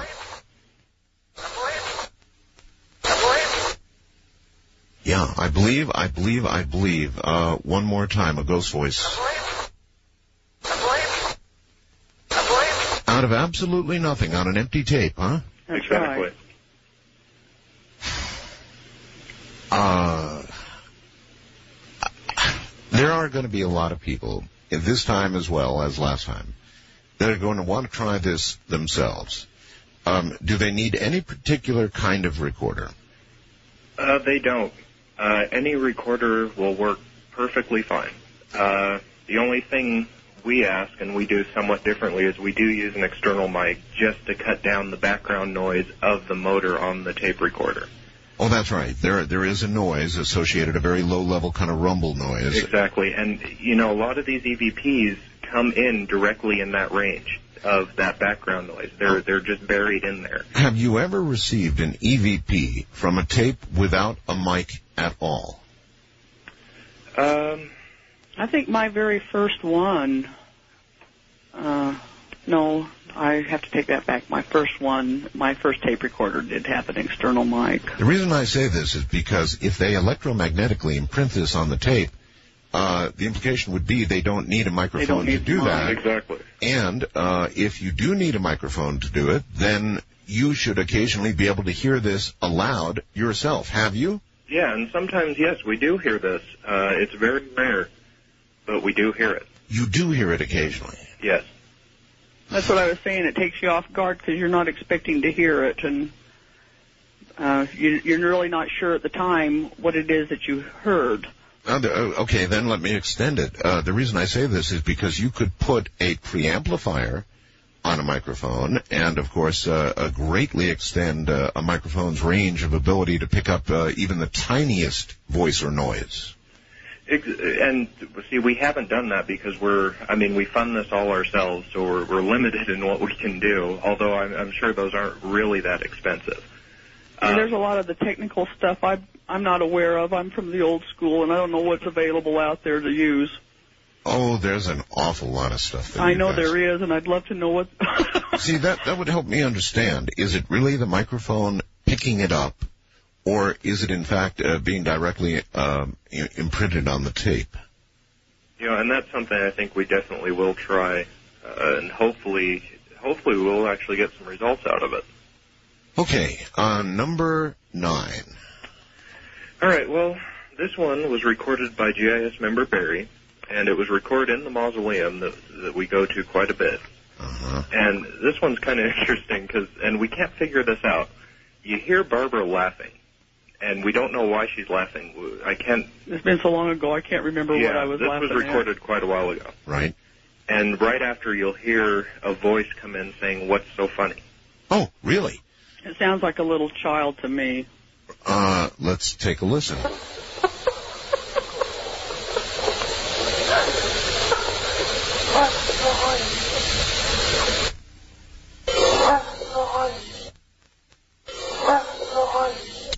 Oh, it does sound like a child's voice. And it does sound like it's saying, what's so funny? hmm Um, hmm. See, all of these, uh, or most of these, really imply to me that we've got an ongoing current consciousness. Uh, uh, commenting on the situation where, um, commenting on something that you all have said in the immediate area, and that just chills me to the bone. See, I mean, it, it, it, they're, they are aware of us. They, they interact with us. Uh, I believe that we get such a good response because of how we are with them. We, we treat them like they're people. We're, we're quite laid back even though we're very serious about what we're doing. We invite them to uh, join in our conversation and talk with us because people have a tendency not to butt in people's conversations that they don't know and aren't invited to. Mm-hmm. And so we always invite them to be with us and to talk with us and join in. One, And- one, one more time on this one.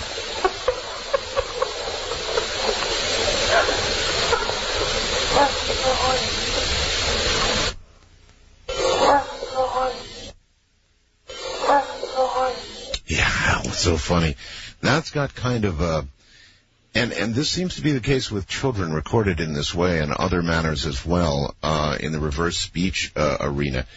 The children seem to have a, a kind of a surreal sound to their Yes, voice. There's Have a you different sound to their voices, any any idea why? other than how much energy it takes to do this. It, that's the only thing I can think of. It, it's uh, like it's a real effort. And so perhaps uh, the mo- more mature uh, spirits are able to get their voices through uh, intact. Uh, There, there are voices that we have recorded that are louder and stronger than what we sound on the tapes. I mean, there, there's some voices that we've recorded that are very strong and clear. Mm-hmm. All right. Uh, during the recording of this uh, this particular CD that we're pulling these from, there was perhaps a little too much treble added. We should uh, uh, tell the audience, and so there might be a little bit of the audio that you should be hearing missing from these. Uh, right? Yes, yes, there is, uh, and, and it had occurred after. Well, it occurred while I was burning the CD, but I didn't realize until after I had sent it uh, that there had been a problem with the treble in the audio. All right. Number ten.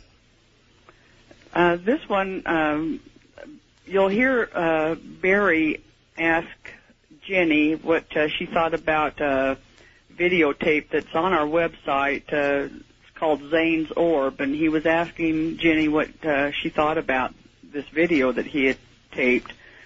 And um, you'll hear Jenny respond that uh, it was really good, and then this voice comes in and says liked it, Liked it? liked it. Uh, okay. Let's see what we have. What did you think of that orb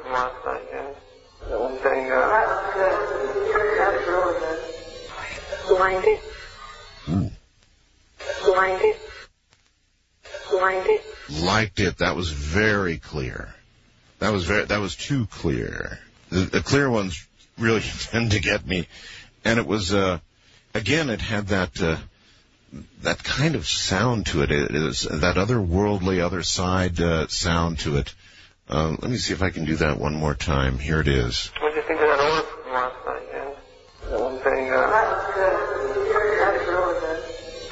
Blinded.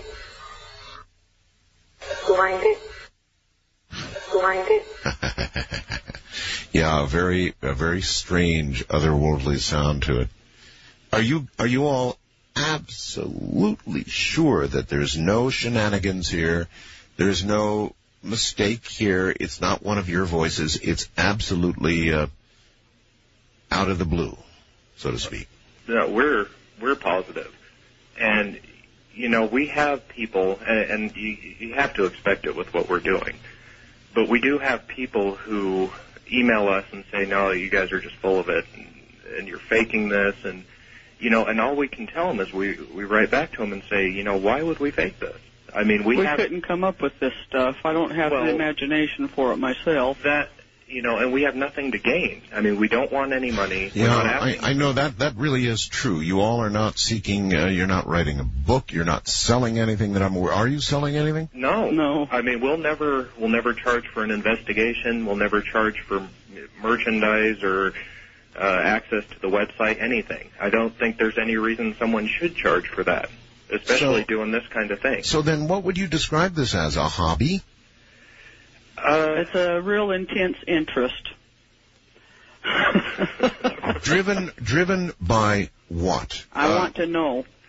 you I, I will probably never find out until after I die, but uh, everything that has ever happened and the occurrences and the responses that we get, I just uh, find fascinating. About the only other possibility, you two, that I can imagine, and I'm going to rule it out, uh, but it's a possibility, is that you you could be in a graveyard adjacent to a radio station, for example, and a radio station's RF could get into a tape recorder, but that just doesn't wash because you've done it from too many locations. If it was just one location, and there was a radio station nearby, one could imagine you'd get occasional bursts of something or another, but uh, but obviously not uh, uh, with all of the separate recordings in so many places that you have done. So There's also another point too. There will be times when there will be like two, three, or four of us that are taping, and only one person will pick up a voice, and the others are in close proximity where they should have also picked it up, and and they won't pick it up. Which I think is an interesting facet of this. I do too. Um, just And I don't know if it's directed just to that person that tapes it or what what the condition is, but that's that's happened many times. now, is there any particular kind of discussion that you have at these sites that seems to bring it on more than others, or no, does it? there there really isn't. Um, you know, we do find a lot more of the times that they're just interacting with what we're doing. Uh, when we're not even directing stuff at them, they'll interact with us talking between each other and just kind of butt in like they're part of the conversation.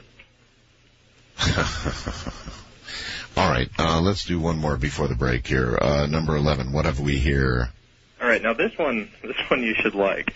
Uh, we were invited into a mortuary to do an investigation. The, the people who were on call in this mortuary had seen a lot of things.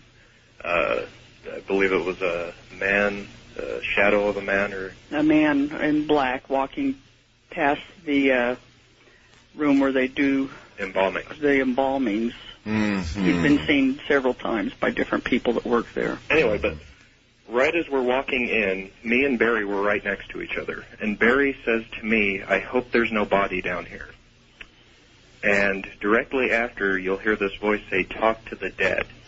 To the dead. Now, it, it's kind of interesting because Barry was wearing his GIS shirt that night, and on the back of the GIS shirt it says, "The dead speak." All right, here we go.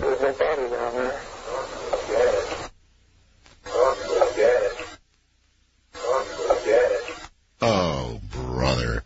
Uh, one more time. Talk to the dead.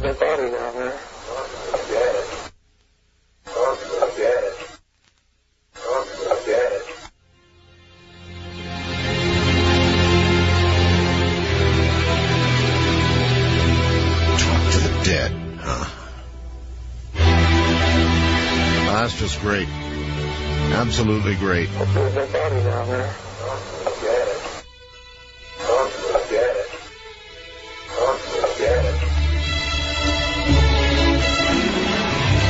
the high desert. On this side, for now. I'm Art Bell, and this is Coast to Coast AM. You're listening to Art Bell, Somewhere in Time. Tonight featuring Coast to Coast AM from August 6, 2001.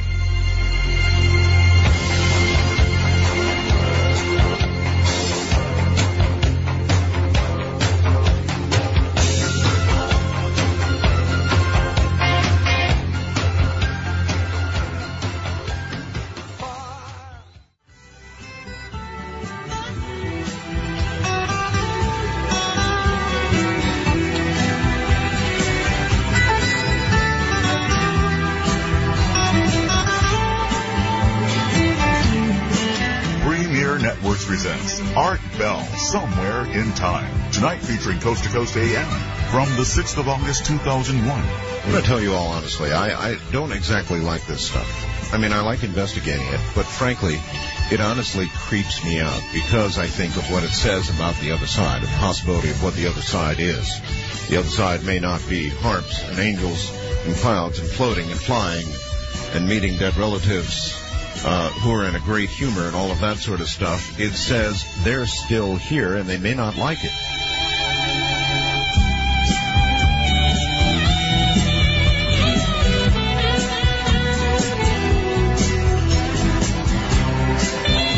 There's music, good sax on the other side. That was S-A-X. But the other'd be alright too.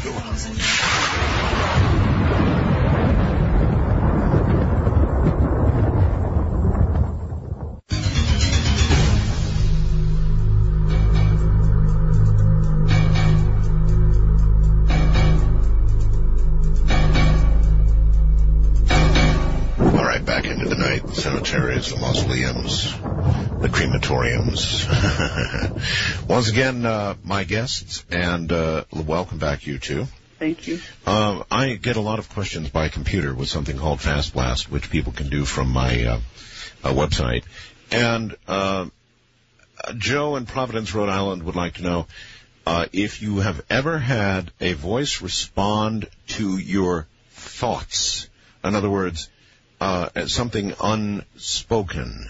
Uh, that that would indicate that uh, perhaps they can read thoughts as well as vo- uh, aloud voices. Uh, we have had uh, a ghost voice come in and say a word prior to uh, one of us saying that word.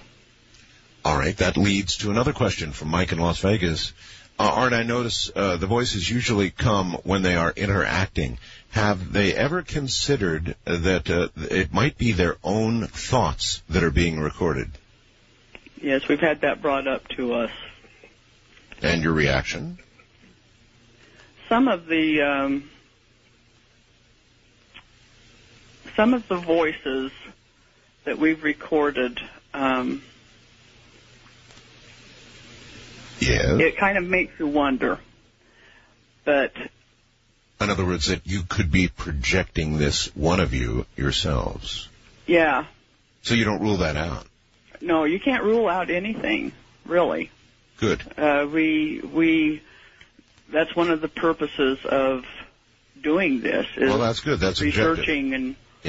That's objective. So that's, uh, I'm, I'm glad to hear you say that. It could be that. And I, I might even be slightly comforted thinking it might be that. that makes you feel better. yeah, it might make me feel better. Um, all right. On to number 12. Uh, however, this voice, uh, I it would not apply uh, to what you were just saying. I see. um, Barry had uh, recorded this in a mausoleum, and uh, it's a it sounds like a female voice, and it sounds kind of surprised or delighted. It says it says uh, people, and it sounds like oh people. Um, oh, really? Uh, was there a female uh, living person present? Yes, I was there, and Jenny was there. Okay. And neither one of you uttered this? No. All right. Let's see what we've got. All right. Obviously, it's saying people. People. Uh, uh, surprised. You're right. People. they show emotion. Uh, these voices, it's uh, it's uh, great. Uh, maybe it's great, uh, but yeah, that's as as though oh, Yeah, people, it was a great, Uh, nice to see people. Yeah. All we've had is stone and other dead folks. uh, when you all pass away, uh, do you plan to be buried or uh, cremated or uh, uh, uh, stored away in a mausoleum? I would like to be buried myself. That's my personal preference. Uh-huh. Uh How about uh, the other half here? Uh, He's You know- too young to even think about yeah, it. I, I just haven't even thought about that yet. Think about it. I mean, really, would would you like to have your ashes scattered to the wind, or no, would you probably not. uh, not? Huh? No, it'd probably be burial. Okay. All right. All right. On to number thirteen. All right. Well, number 13. Uh, this was recorded by Barry in that mausoleum, and he was talking about an old apartment that had been uh, previously a funeral home. And this voice just comes in and says, "Y'all know," just kind of in the old old slang, saying "y'all." You all know. Uh, is are any of you Southerners? Yeah, I am. Well, Barbara, yeah. All right, let's see if we can nail this. Ooh. Oh, that is that is really that is really odd. Uh, let's do that again. That's obviously not Barbara. Oh my my my my. Uh, do you do you all uh, do you uh, come to an agreement on what is said uh, in these recordings? Uh, Not all the time. This next one that we're going to be doing, uh, we all heard different uh, things, so we've just got question marks on it because we can't uh, come to an agreement on what it says, and several times that happens, you know. All right. Uh, are there any other voices, or are we only going to hear the voice from the other side here? no, this, this next one you're going to play is just the EVP itself. And I, I, well, I'll let you play it first. I won't. do All right, let's just play it and let's let everybody decide. Here we go. Let what? Here we go.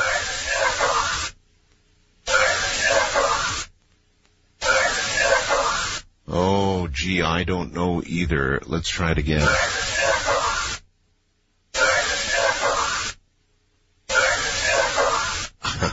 uh, Barbara, what do you think that is? I think it's saying, um, I think the word never or ever is in there. The last word I think is either never or ever. Brendan? I have absolutely no idea at all. I can't make any. I mean, I, I I hear a voice, but I have no idea what it's So saying. ever or never. Let's listen again.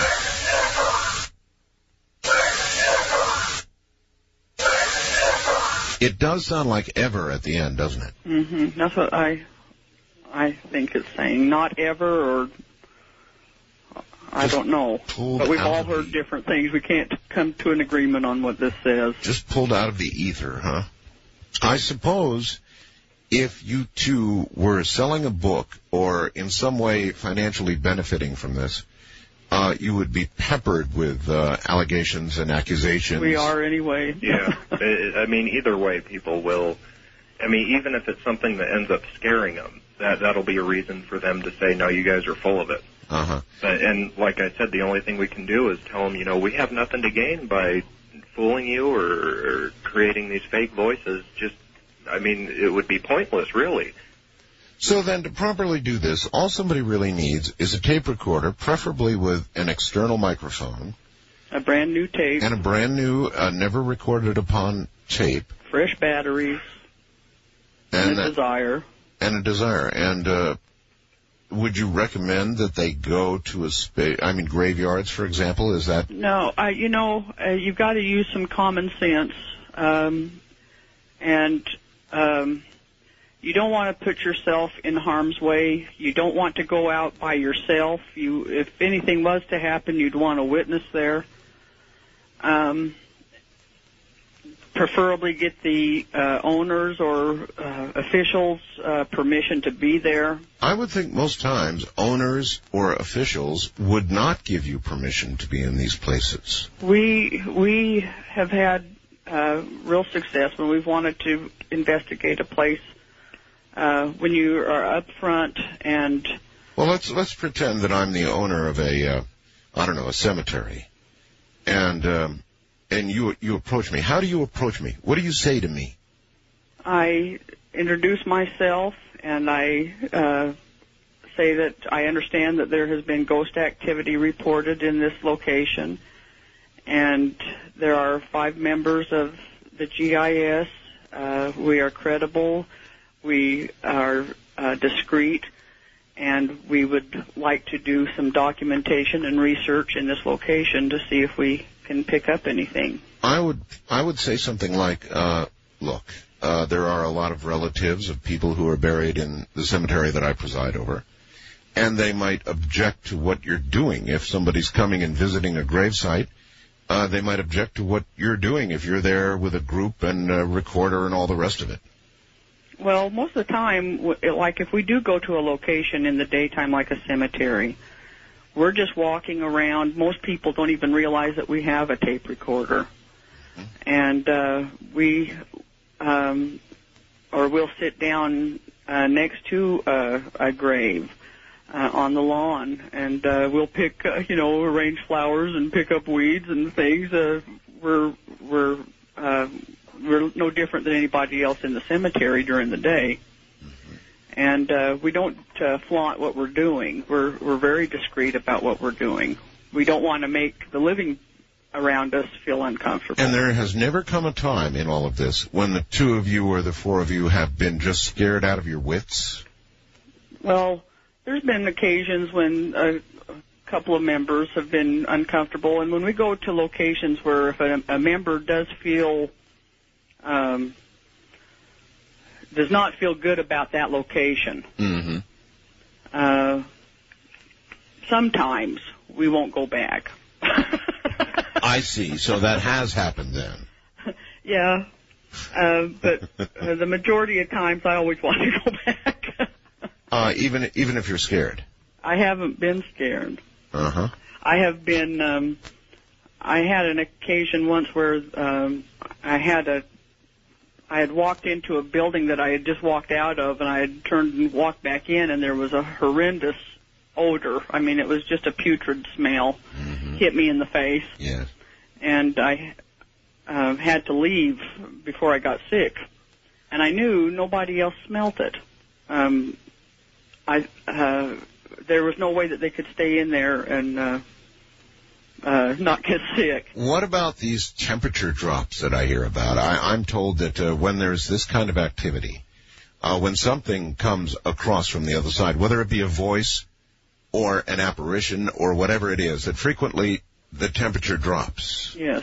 Yeah, that's correct. That does happen, and that is uh, one of the reasons uh, we use, and a lot of other groups use, uh, a thermal scanner just to document temperature changes like that. Oh, you do? Yes. So you're you're going into these areas then armed with a fair amount of equipment. Uh, uh, yes. Well, and, see, and that gets back into what you said earlier. Uh, anyone can do this, and you can spend as much or as little money as you want and still get really decent results. mhm. I mean, it's it's basically all up to you.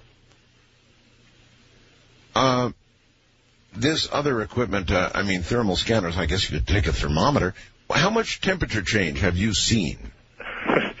We've uh, we, we've actually seen some really dramatic temperature changes. Uh, for one instance, I believe it was last summer.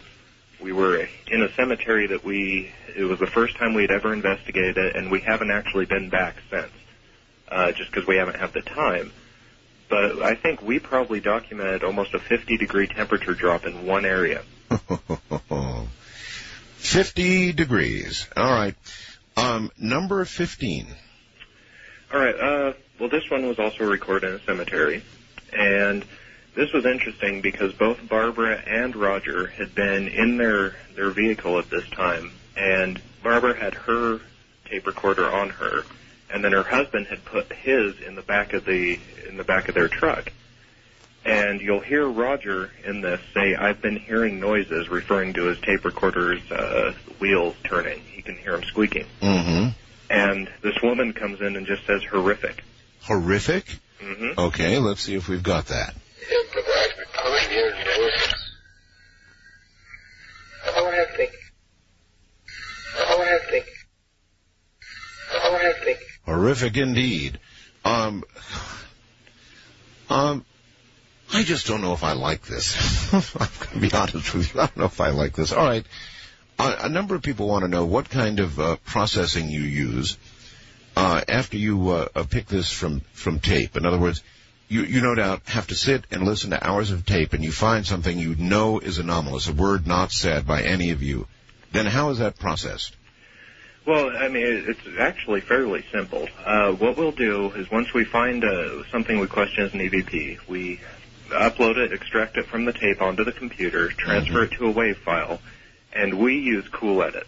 Uh, it's just it's the easiest thing to use, and that'll basically give you everything that you need to know about the voice. It'll give you statistics, frequency, everything. And from there, if we go to post it on the site, we'll downsample it so it's a small file size and everyone can download it. Or if we're say using it for a radio show, we re-up sample it and transfer it to a CD. hmm That's it then. It's, I mean, it's really fairly simple. Okay. Uh, another. The next. 16.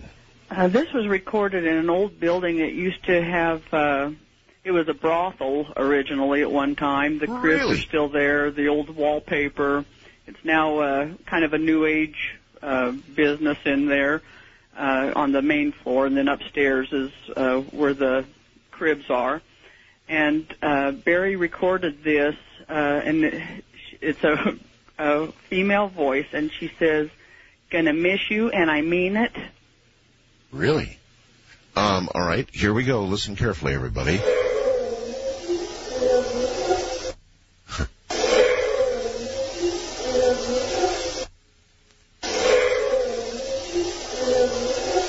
Got that. Gonna miss you and I mean it.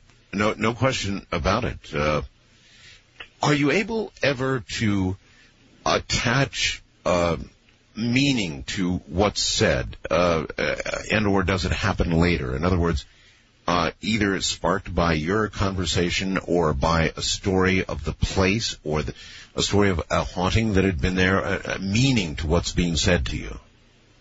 Well, the majority of them are interacting with us. They're um, on, like on this one. I don't think anything was being said at the time that he recorded this. Hmm. Just so it just came kind of out of the blue, right? Right. Uh, strange stuff, folks. Really strange. Uh, and, and for some reason you all, uh, uh you just, uh, you, you seem so unfazed by it. Well, uh, it's something you just end up when you do it as much as we've been doing it and spending as many hours a week as we do it. Uh, you just end up getting used to it almost, and you just look for the more the more active places to experience more things. All right. We've got uh, one more and then a few in the next hour, and then I want to open the phones and let folks ask you questions. We didn't get to do much of that, so let's try and get through these. Number 17, what have we got here? All right. Well, this one goes back to not knowing what's being said. Uh, people are hearing different things, and I'm going to let you see what you hear. But you'll hear a growling and then a woman's voice directly after. A growling. Yes. Oh. And the growling is anomalous. It is an EVP. It was. It, we didn't hear it at the time. Gotcha. All right, here we go.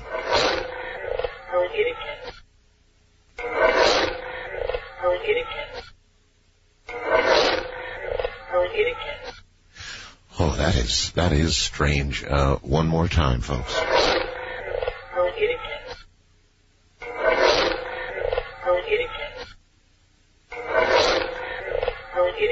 Again, with a little of the low end uh, missing, it's a little harder to tell about the growling, but some kind of deeper noise, obviously, and then it sounds like a female voice, but I don't know what it's saying. And all of us have heard something different. I hear "Go get it, kitty." I hear "Go Kitty Cat." Go kitty cat? Mm-hmm. Uh, gee, maybe there's kitty cats on the other side. Go kitty cat. Go Ugh, oh, that is so strange. Uh, it does sound like kitty. I hear the word kitty quite clearly in there. Um, have you had any indications of animal activity on the other side or the awareness of animals on the other side? This would be one, obviously. Well, in the house that we're renting that we've moved into recently, I keep seeing out of my peripheral vision. I'll think that it's one of my animals. I have a cat and a dog, and uh, I'll think that I see something run by, and I'll go to check, and my cat will be stacked out on the bed. My dog's outside, so All right, you two, hold on, stay right where you are. We've got more from the other side, and then we'll open the phone lines. I'm Art Bell. This is Coast to Coast AM. This is Premiere Network. That was Art Bell hosting Coast to Coast AM on this Somewhere in Time. when he came across this young man sawing on a fiddle and playing it high. And the devil jumped up on a hickory stump and said, boy, let me tell you what. I guess you didn't know it, but I'm a fiddle player too. And if you'd care to take a dare, I'll make a bet with you. Now you. I have a dream that I wish I could live. It's burning holes in my mind. It's been a too long time. Somewhere in Time with Art Bell continues, courtesy of Premiere Networks. Good morning from the high desert. This is Art Bell, and I've got the GIS online right now. Ghost Investigator Society. They record on blank, brand new tapes, voices from the other side. We're going to play a few more this hour, and then we're going to open up the uh, telephone lines and let you ask questions. Anything you want. And I can imagine you've got questions.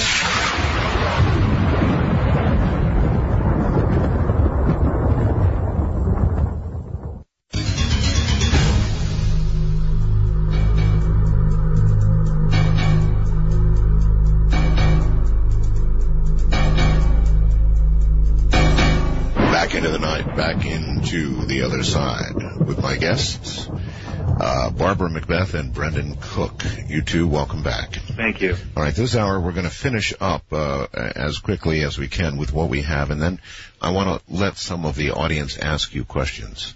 Would that be all right? Yes. Okay, good.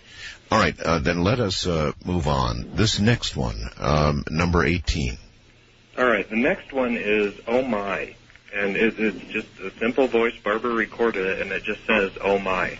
Was it was did this relate in any way to uh, anything you were saying, or it just popped No, out? I was. We had just arrived to the location to do the investigation, and I was getting my equipment out of my bag, and the only thing I can think of is that it was saying "Oh my" to what I was, the equipment I was getting out. I see. All right, here we go.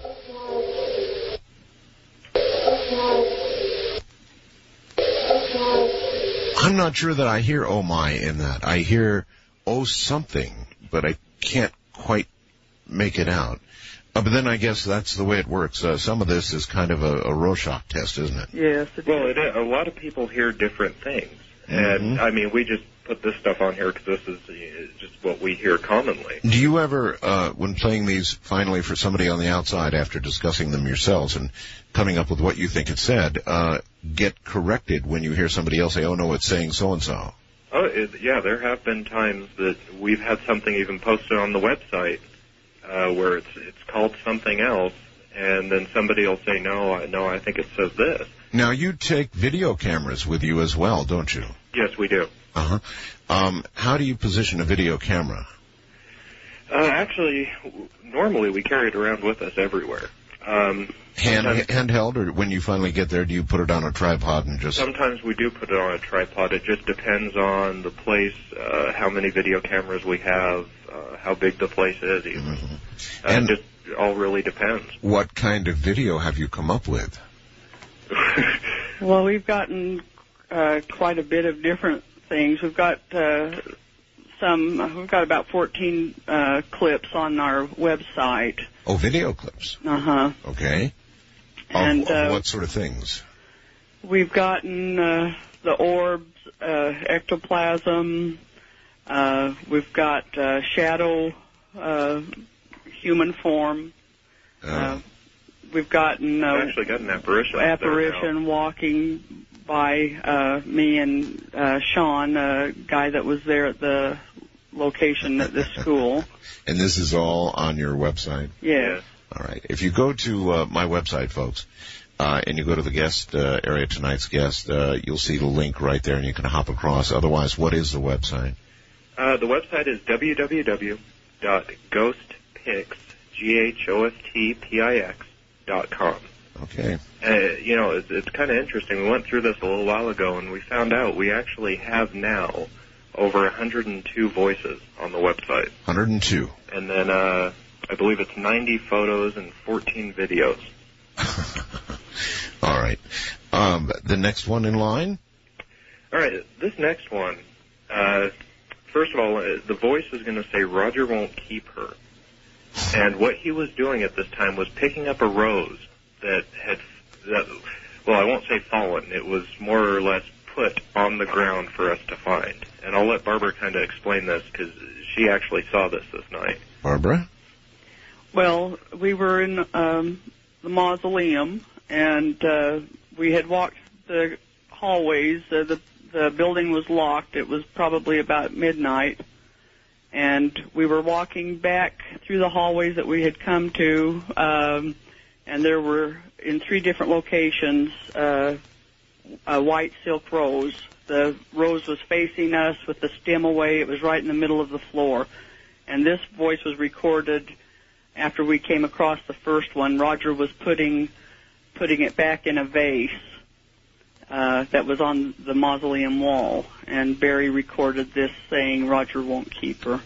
Roger won't keep her. All right, here we go.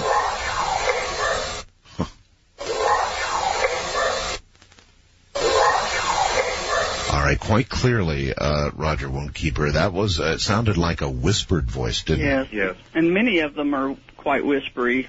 We try to get the loudest ones uh, for the show so that people can hear it plain, but Any idea why uh, so many uh, percentage-wise come out as whispers? You know, I, I think it really, and then again, this doesn't make a whole lot of sense, but it does. Uh, they don't have the physical means to produce these noises, but it goes back to the having the amount of energy to propel them basically onto the tape. And whispering would seem like it wouldn't take as much energy as making a very loud voice. That may be so. All right, um, on to the next one.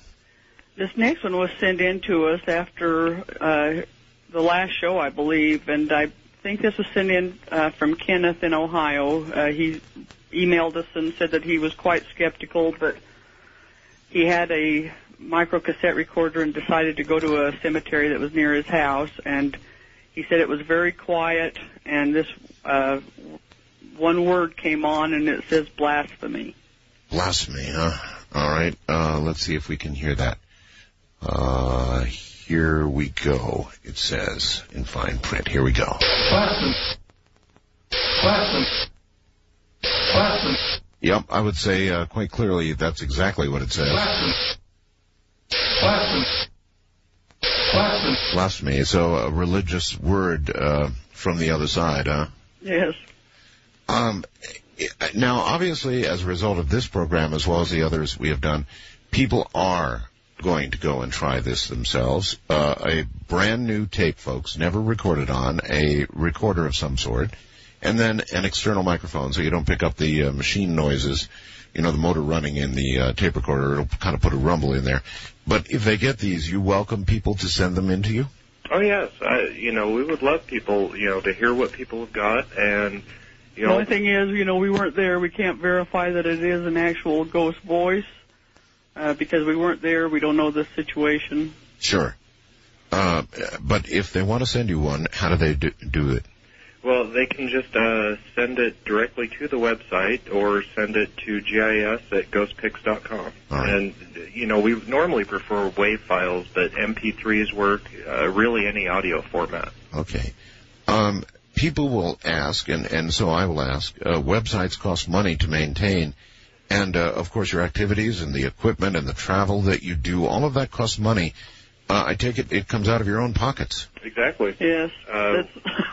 You know, as- like we said before, we're doing this out of the love of doing it and out of hoping to get more people to try it. I mean, obviously we're not selling anything. Uh, we don't plug anything other than the website.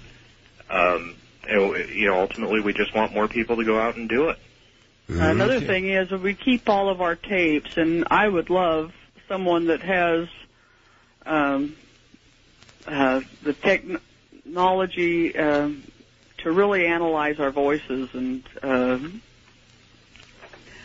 because I I would love to In have o- in other someone words- that's in authority. Yeah, in other words, uh, to help prove uh, that it's not one of you. Right. No, I'm with you there. All right, fine. Well, that's an open invitation, then I'm sure some will do it.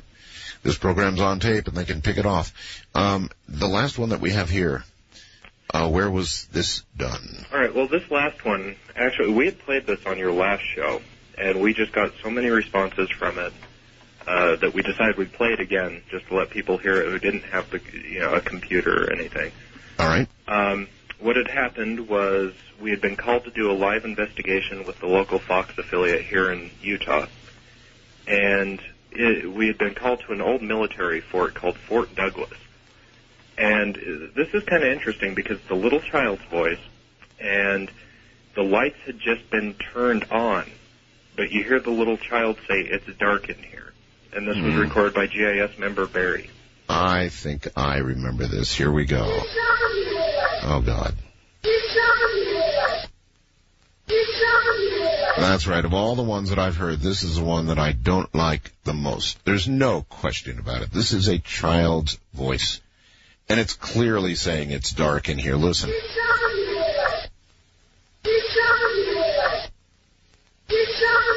Ay, ay, ay. all right, you two. Let's go to the phones, and I want the audience to be able to ask uh, some questions of you, all right? Okay. All right, here we go. Who knows what we're going to get? Uh, first time caller line, you are on the air with the GIS group. Hello? Hello. Yeah, hi, Art. Hi, where are you, sir? Uh, this is Michael in Santa Monica. Hi, Michael. Uh, yeah, you know, I had a short story to relate to your guest, uh, related to their work and a question on personal safety. Mm-hmm. Uh, I recently took a trip, uh, to England and visited Edinburgh, Scotland, and, um, was fortunate to go on a, a ghost tour with a local witch, uh, a gentleman, and he took us to a place, uh, dates probably back to the 15th century. Um, it was a churchyard, and um, he was telling us their estimates were from various events, and, and particularly the plague, that there were over 250,000 people buried in an area that's probably 50 by 100 yards, and, and the way they achieved that was by laying the bodies out and um, I guess letting them, you know, deflesh them and then crushing the bones into the soil. So we have, uh, you know, an extreme, yeah, or they had an extreme amount of uh, of of souls, you know, potentially there. Well, you know, I'm I'm 41 years old, and I guess since I've been a child, I've you know I've had certain skills empathically to pick up on things, but you know I I tend to keep it at bay, and and um, at this point in being in that yard or in that churchyard, I got some really overwhelming feelings going down, and uh, I was with about 15 other people. And um, he related a story to us about a poltergeist that exists there, and it's supposedly related to a king's advocate and, and something that went on with the Scottish king and queen or whatever at that time. And I won't get into that, but um, they seem to think it's related to this individual and his curse and what have you. But uh, some three years ago, uh, a 10 year old boy was thrown 50 feet in the air by an unseen force against the wall and was nearly killed. And the Edinburgh City Council, this is documented, uh, locked off that section of that yard and um, won't let people go in there, anyone at all. You know, they said so. It's you know it's, it's got official seal on it. Um, now, I going into such areas as as your guests do, did they ever you know think about um, powers like that and the dangers of those things, or ever you know, uh, or you know they're suggesting that other people go out and try this.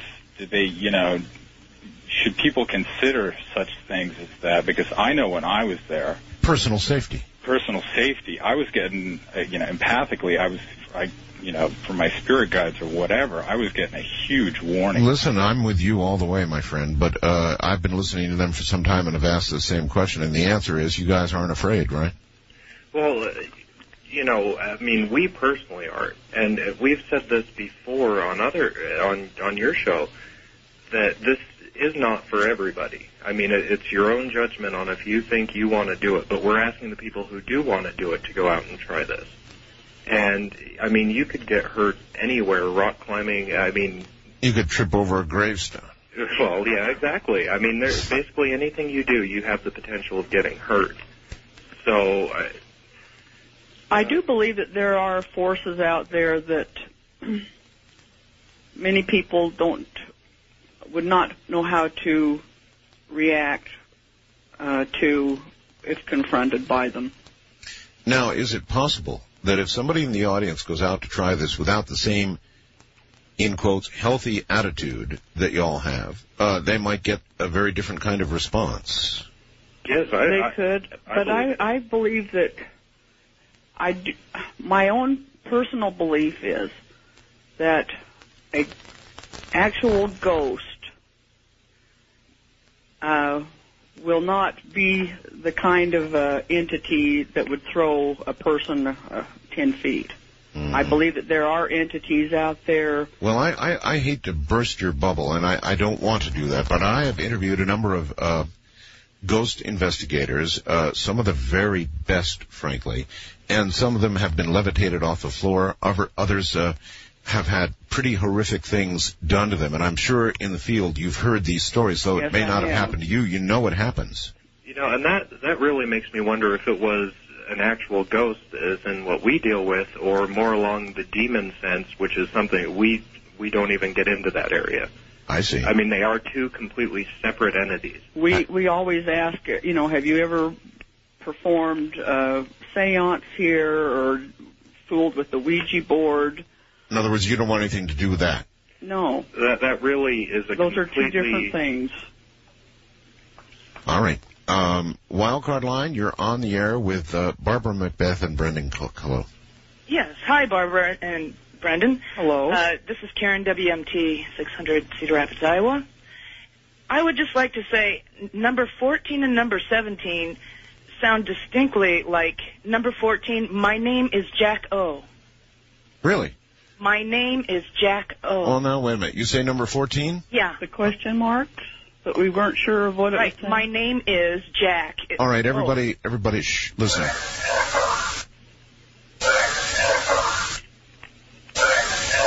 It does kind of sound like that, doesn't Yeah, I it? couldn't hear that. Okay.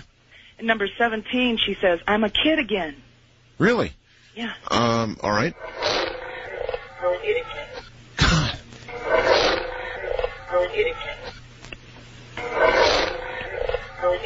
I hear it. I'm a Uh-huh. kid again. I hear that too. Yep.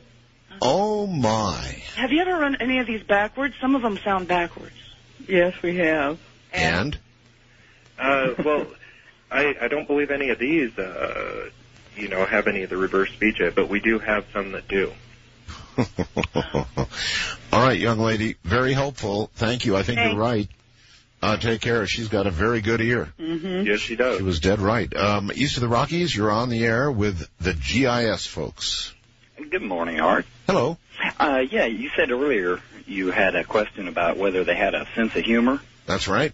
Uh, I believe they had a recording of uh, a ghost laughing after someone told a joke. Uh, on a previous program? Yes, that was that was actually the last show we did with you. It was kind of a dorky laugh. it was. Well, one would have to assume there's dorks on the other side, as there are here in in in, in copious The quantities. Ben Gay in the Chanel number five. so I guess you're right, uh, caller. They have a sense of humor, which is a kind of an interesting observation about the other side and gives one a little bit of hope. Yes. All right, thank you very much. Uh, west of the Rockies, you're on the air with the GIS folks. Hello. Oh no, I didn't push the button. Now you're on the air west of the Rockies. Hi. Hi, Art. Hello. Hey, thanks for taking my call. Sure. I have a couple of questions uh, directed to both you and your guests. All right. Uh, the first one being is uh, shadow people. Yes. Uh, I've you know listened uh, over the months, and other people have called in. Uh, maybe one or two that I remember, and they uh, all refer to uh, a particular uh, uh, shadow people as wearing a hat. Many have, yes. And I think you commented uh, it was you know like a fedora. Yes. Okay. Uh, 20 years ago, uh, I had the same experience, You saw one? uh, only once. And it appeared to me being, uh, more of a, uh, uh, having a, uh slicker on and a bush hat. Okay. And in, in the 90s, uh, my mom, uh, who's uh, since passed away, had the same experience.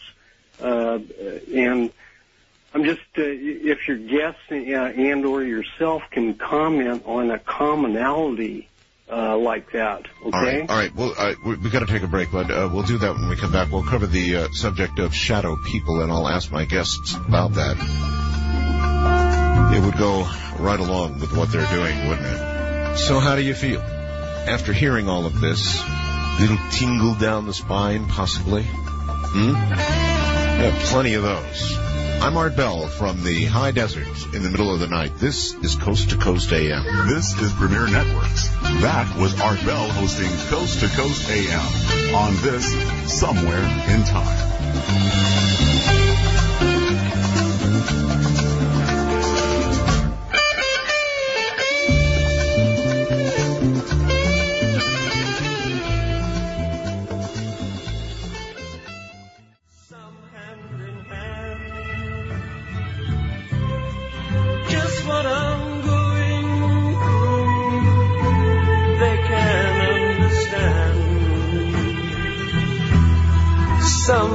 Some try to tell You're listening to Art Bell Somewhere in But Time. Tonight featuring Coast to Coast AM from August 6, 2001. Remember, we're only here for a blink of an eye, the cosmic blink of an eye. Anybody who passes away, you might as well tell them, see you tomorrow, because you will. But we're there forever. At least many believe that. I'm Art Bell, and this is Coast to Coast AM.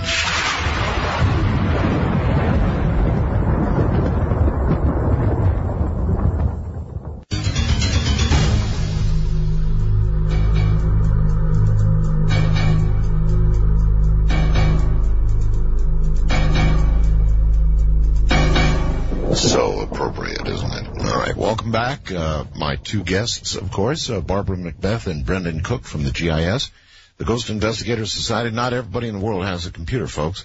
If they want to get hold of you and they can't email you or get to your website, do you have any sort of address or phone number that you can give people?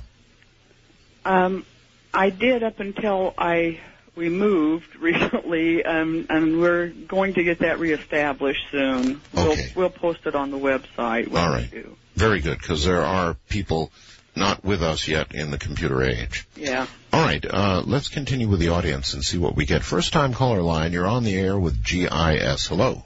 Hello, y'all. Hello. This is Kenny from Canada. Uh, my question is, have you ever or ever considered doing a recording with uh, a fresh death, someone on a deathbed? Oh, yes. Uh, you know, we have, and it's, I mean, it's been brought up to us before, but that really runs into the question of the morality thing. The ethics. Um, you know, and a lot of stuff we do is pretty close to borderline on that, but that's one thing that is just kind of crossing over for us, and it's something, I mean, it'd almost be like befriending the person just to do that. Yeah. Yeah. Do you understand, caller? Excellent. Thank you very much. That's all I needed to hear. Okay, take care. Um, wild card line, you're on the air with GIS. Good morning. Good morning, people. Uh, and aloha from Hawaii. This is Christopher calling from Honolulu. Yes, sir. Listening to you on the Very KHVH. KHVH, yes, of course. And uh, Art, I just want to say, first of all, I'm glad you're back, and I hope your back is good because I've been there. I've had those back problems, and they're not fun. Uh, right, thank you. So, and uh, now what I'd like to say um, to Brendan, um, I, I seem to recall at one point or another somebody was using a television set to try to communicate with the other side. Uh, do you know anything about that? And have you Oh, ever yeah. considered using that? Yes, yes. Um, there was a guy. Actually, there's been a couple of people that do it. The one that I'm familiar with, and I can't remember his name. He actually has a website, but the only problem is it's all in French. oh, really?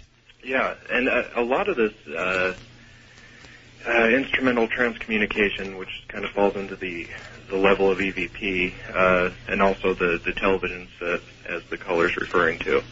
Um, a lot of it takes place in Germany and France. Oh, that's really interesting, um, because Ed Dames had something to say about television the other night.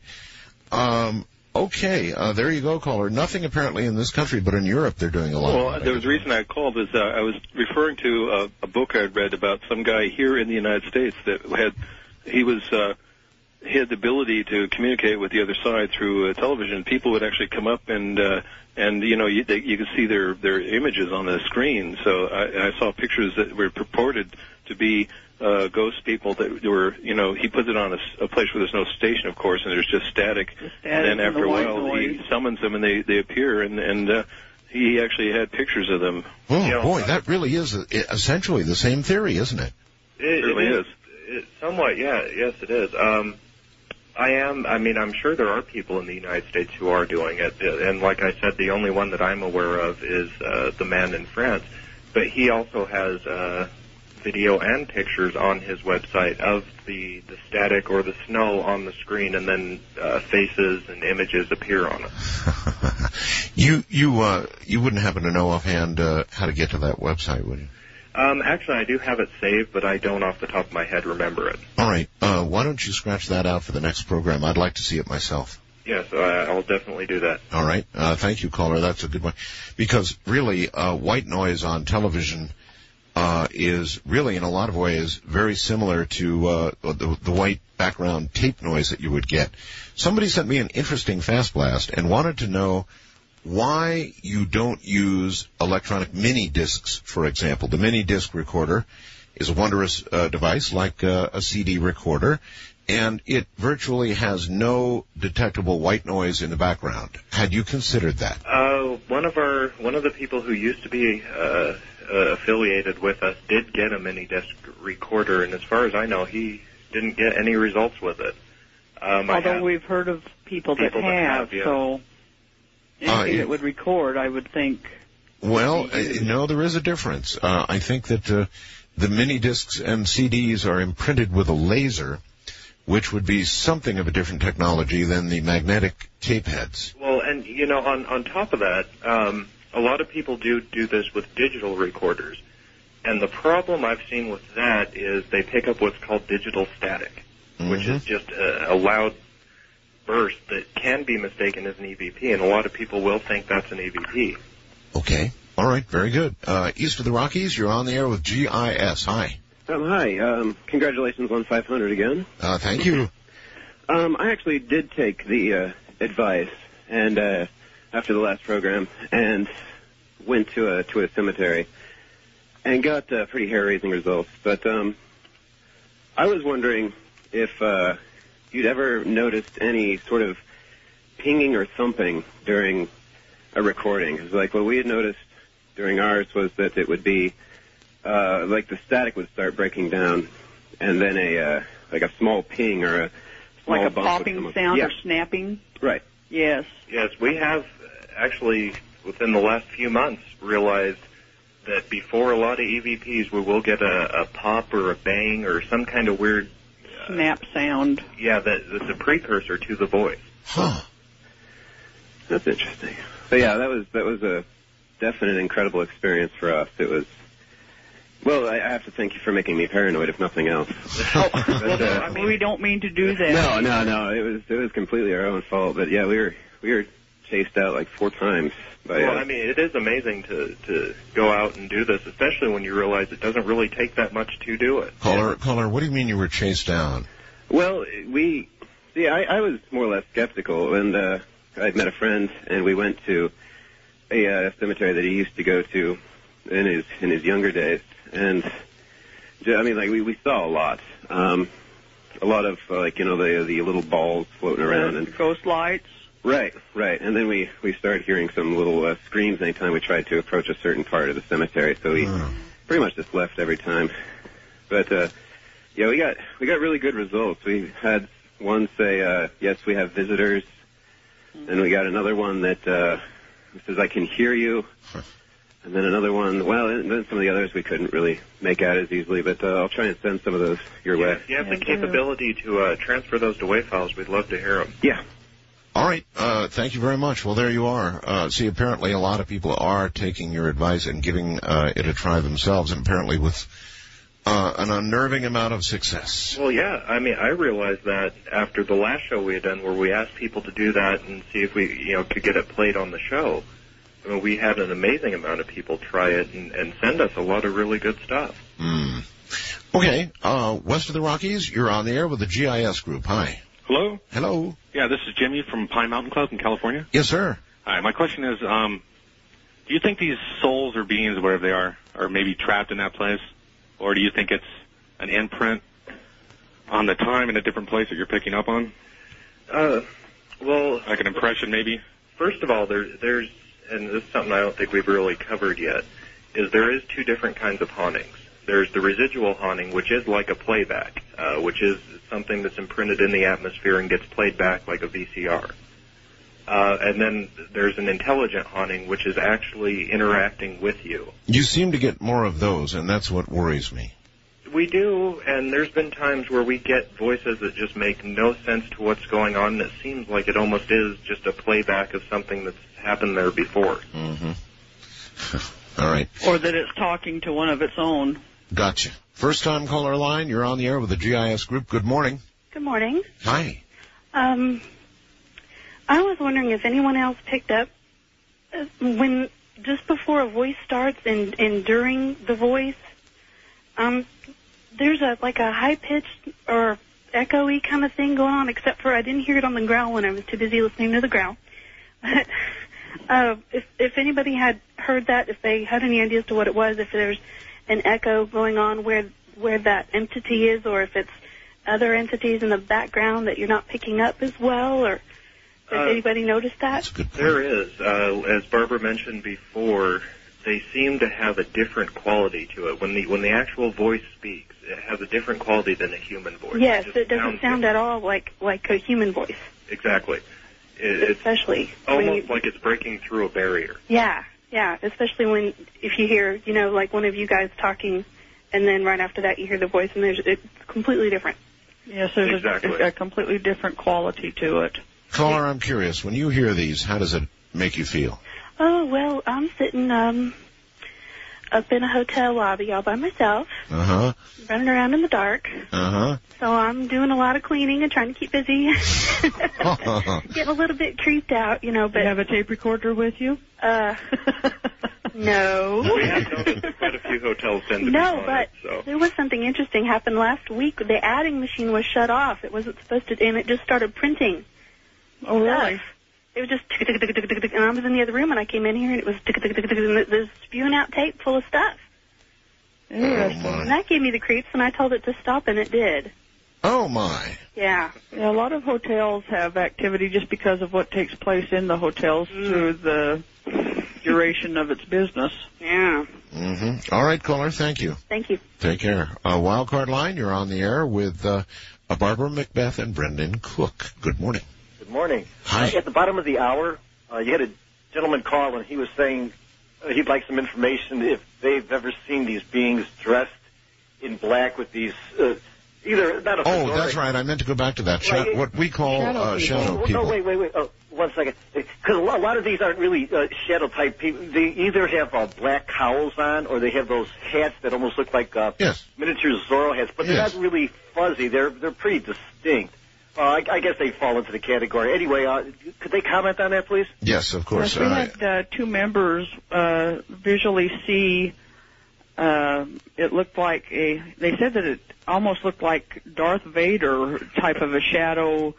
Uh, they had walked down the road of a cemetery, and they came kind of hustling back to where I had the camera set up on a tripod, and they said that it was quite large and it was going diagonal across the cemetery. Um, It it kind of shook them up seeing it. yeah, I can imagine. All right. East of the Rockies, you're on the air with the uh, GIS group. Good morning. Hi. Yes. What's going on, man? Uh, my name's Scott. I'm from Houston, Texas. Okay, Scott. Um, I um, I just have I just want to ask um, when when y'all play the uh, the samples of the um, ghost, it's weird how it has this microphone feedback. Is that is that from the ghost or whatever the the uh, you know whatever's on tape? I'm not sure what you mean. The, you know how like a lot of a lot of the samples it'll play it'll it'll have like this little feedback, but like during the voice or whatever, and and it, it'll like I don't know like a microphone maybe like feedbacking or something. It's weird. I'm not uh, what I'm what I'm trying to get at is, is once I had um I had a video camera and uh and my friends and I it was about nine years ago we had uh we were messing around with it and uh, it ended up that week I, I had had this haunting and uh this the all these like demonic um like uh pig growls came out over the uh over the uh uh my, over the videotape and it went on for like three or four minutes it was really strange demonic pig I, I, the best way I can describe it is for me to to be able to do it, which would be kind of like it was like that. It was it was very strange. It sounded like a pig and a dog. It was very strange, and this thing would talk to to me and my uh, mom and and uh, do strange things. It was very strange. All right. Uh, you two, uh, you know, we've talked about things demonic, and I know you try and stay away from it, but inevitably, I'm sure that you have recorded a few that you probably considered on the demonic side, yes? Uh, you know, I, I don't know how we could really determine the voice being demonic, but Well, we have recorded some that are, are extremely menacing or evil. Uh, there was one that we played on your show twice now, that you little murdering tramp. I remember, yes. I think he's kind of deranged. I don't More look mentally ill than mentally demonic. ill. I don't. I don't think along those lines myself. Okay. Um, west of the Rockies, you're on the air with the GIS group. Good morning. Hello? Oh, doggone switch. West of the Rockies, now you're on the air. Hi. All right. Hi, Art. Yes. Um, this is Derek in Salt Lake City. Yes, sir. I'm 16 years old and I've listened to you for four years, so it's kind of an honor to talk to you. And, uh, glad to have you. Um, I have two really quick questions, one for these folks and one for Art. Okay. Um, the first one is, have you guys done any recordings on battlefields from wars, like back east or anything? Good question. Uh, no, we actually haven't. Um, there's quite a few groups that do, uh, and you know, obviously, a lot of the battlefields are haunted. In fact, I, I would venture to guess all of them are haunted. Mhm. Uh, but we haven't actually. All right. And um, Art, I'm Yes. also wondering about, you know, the sounds from hell recording? Yes. Do you think that's related to this in any way? And have you had anyone like try and clean it up so you can tell what the people in that recording are saying? You know, that is really a good question. Uh, no, I've not attempted to process it in, uh, in any way. Yeah, well, I, ha- I have to thank you for scaring me a couple times in the middle of the night when I'm all alone in my room. Uh-huh, indeed. All right. Well, Uh, thank you very much. And and let me do this. Uh, let me play this for you. This uh, was allegedly recorded from the deepest um, uh, well drilling in Siberia some time ago. The scientists, uh, the deepest well ever drilled, and the scientists re- uh, heard something and lowered microphones into the ground, and allegedly, this, a very rare recording, is what they came up with. Listen carefully.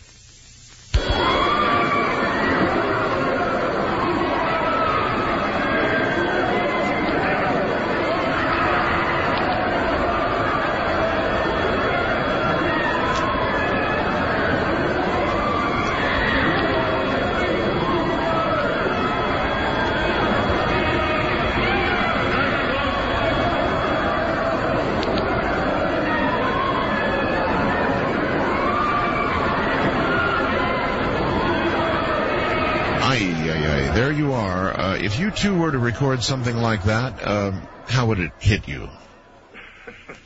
Well, I myself, I don't think hell is underground. I think that it's a state of mind. Um, since I wasn't there and I don't know what really took place, I can't comment on this. Nor might you even want to. Um, I understand. Wildcard line, you're on the air with the GIS group. Hello. Hi, um, I was wanting to talk to them. I believe uh, we got some stuff in our house. We've been hearing noises and stuff like that. You know what? I can hear noises on your voice right now.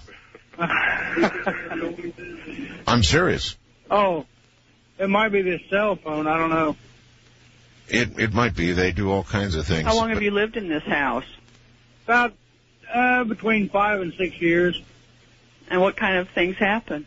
Well, uh, my wife hears most of wife and actually the kids too. But, uh, a couple times they, about between, most of the bad stuff is between like two and four in the morning. Like, uh, I had the, the 23 year old stepson, he was living with us at the time, but, uh, he was on the couch and all of a sudden they just, like they had the, the kitchen drawers was slamming, the silverware was flying, and everything else. And uh, the wife, we woke the wife up, and she went in, and he was laying on the couch. Uh, that's where he was sleeping then, but he was laying on the couch with his blanket over his head, and she asked him what was going on. He said, "I don't know. I'm afraid to go in and see what's happening."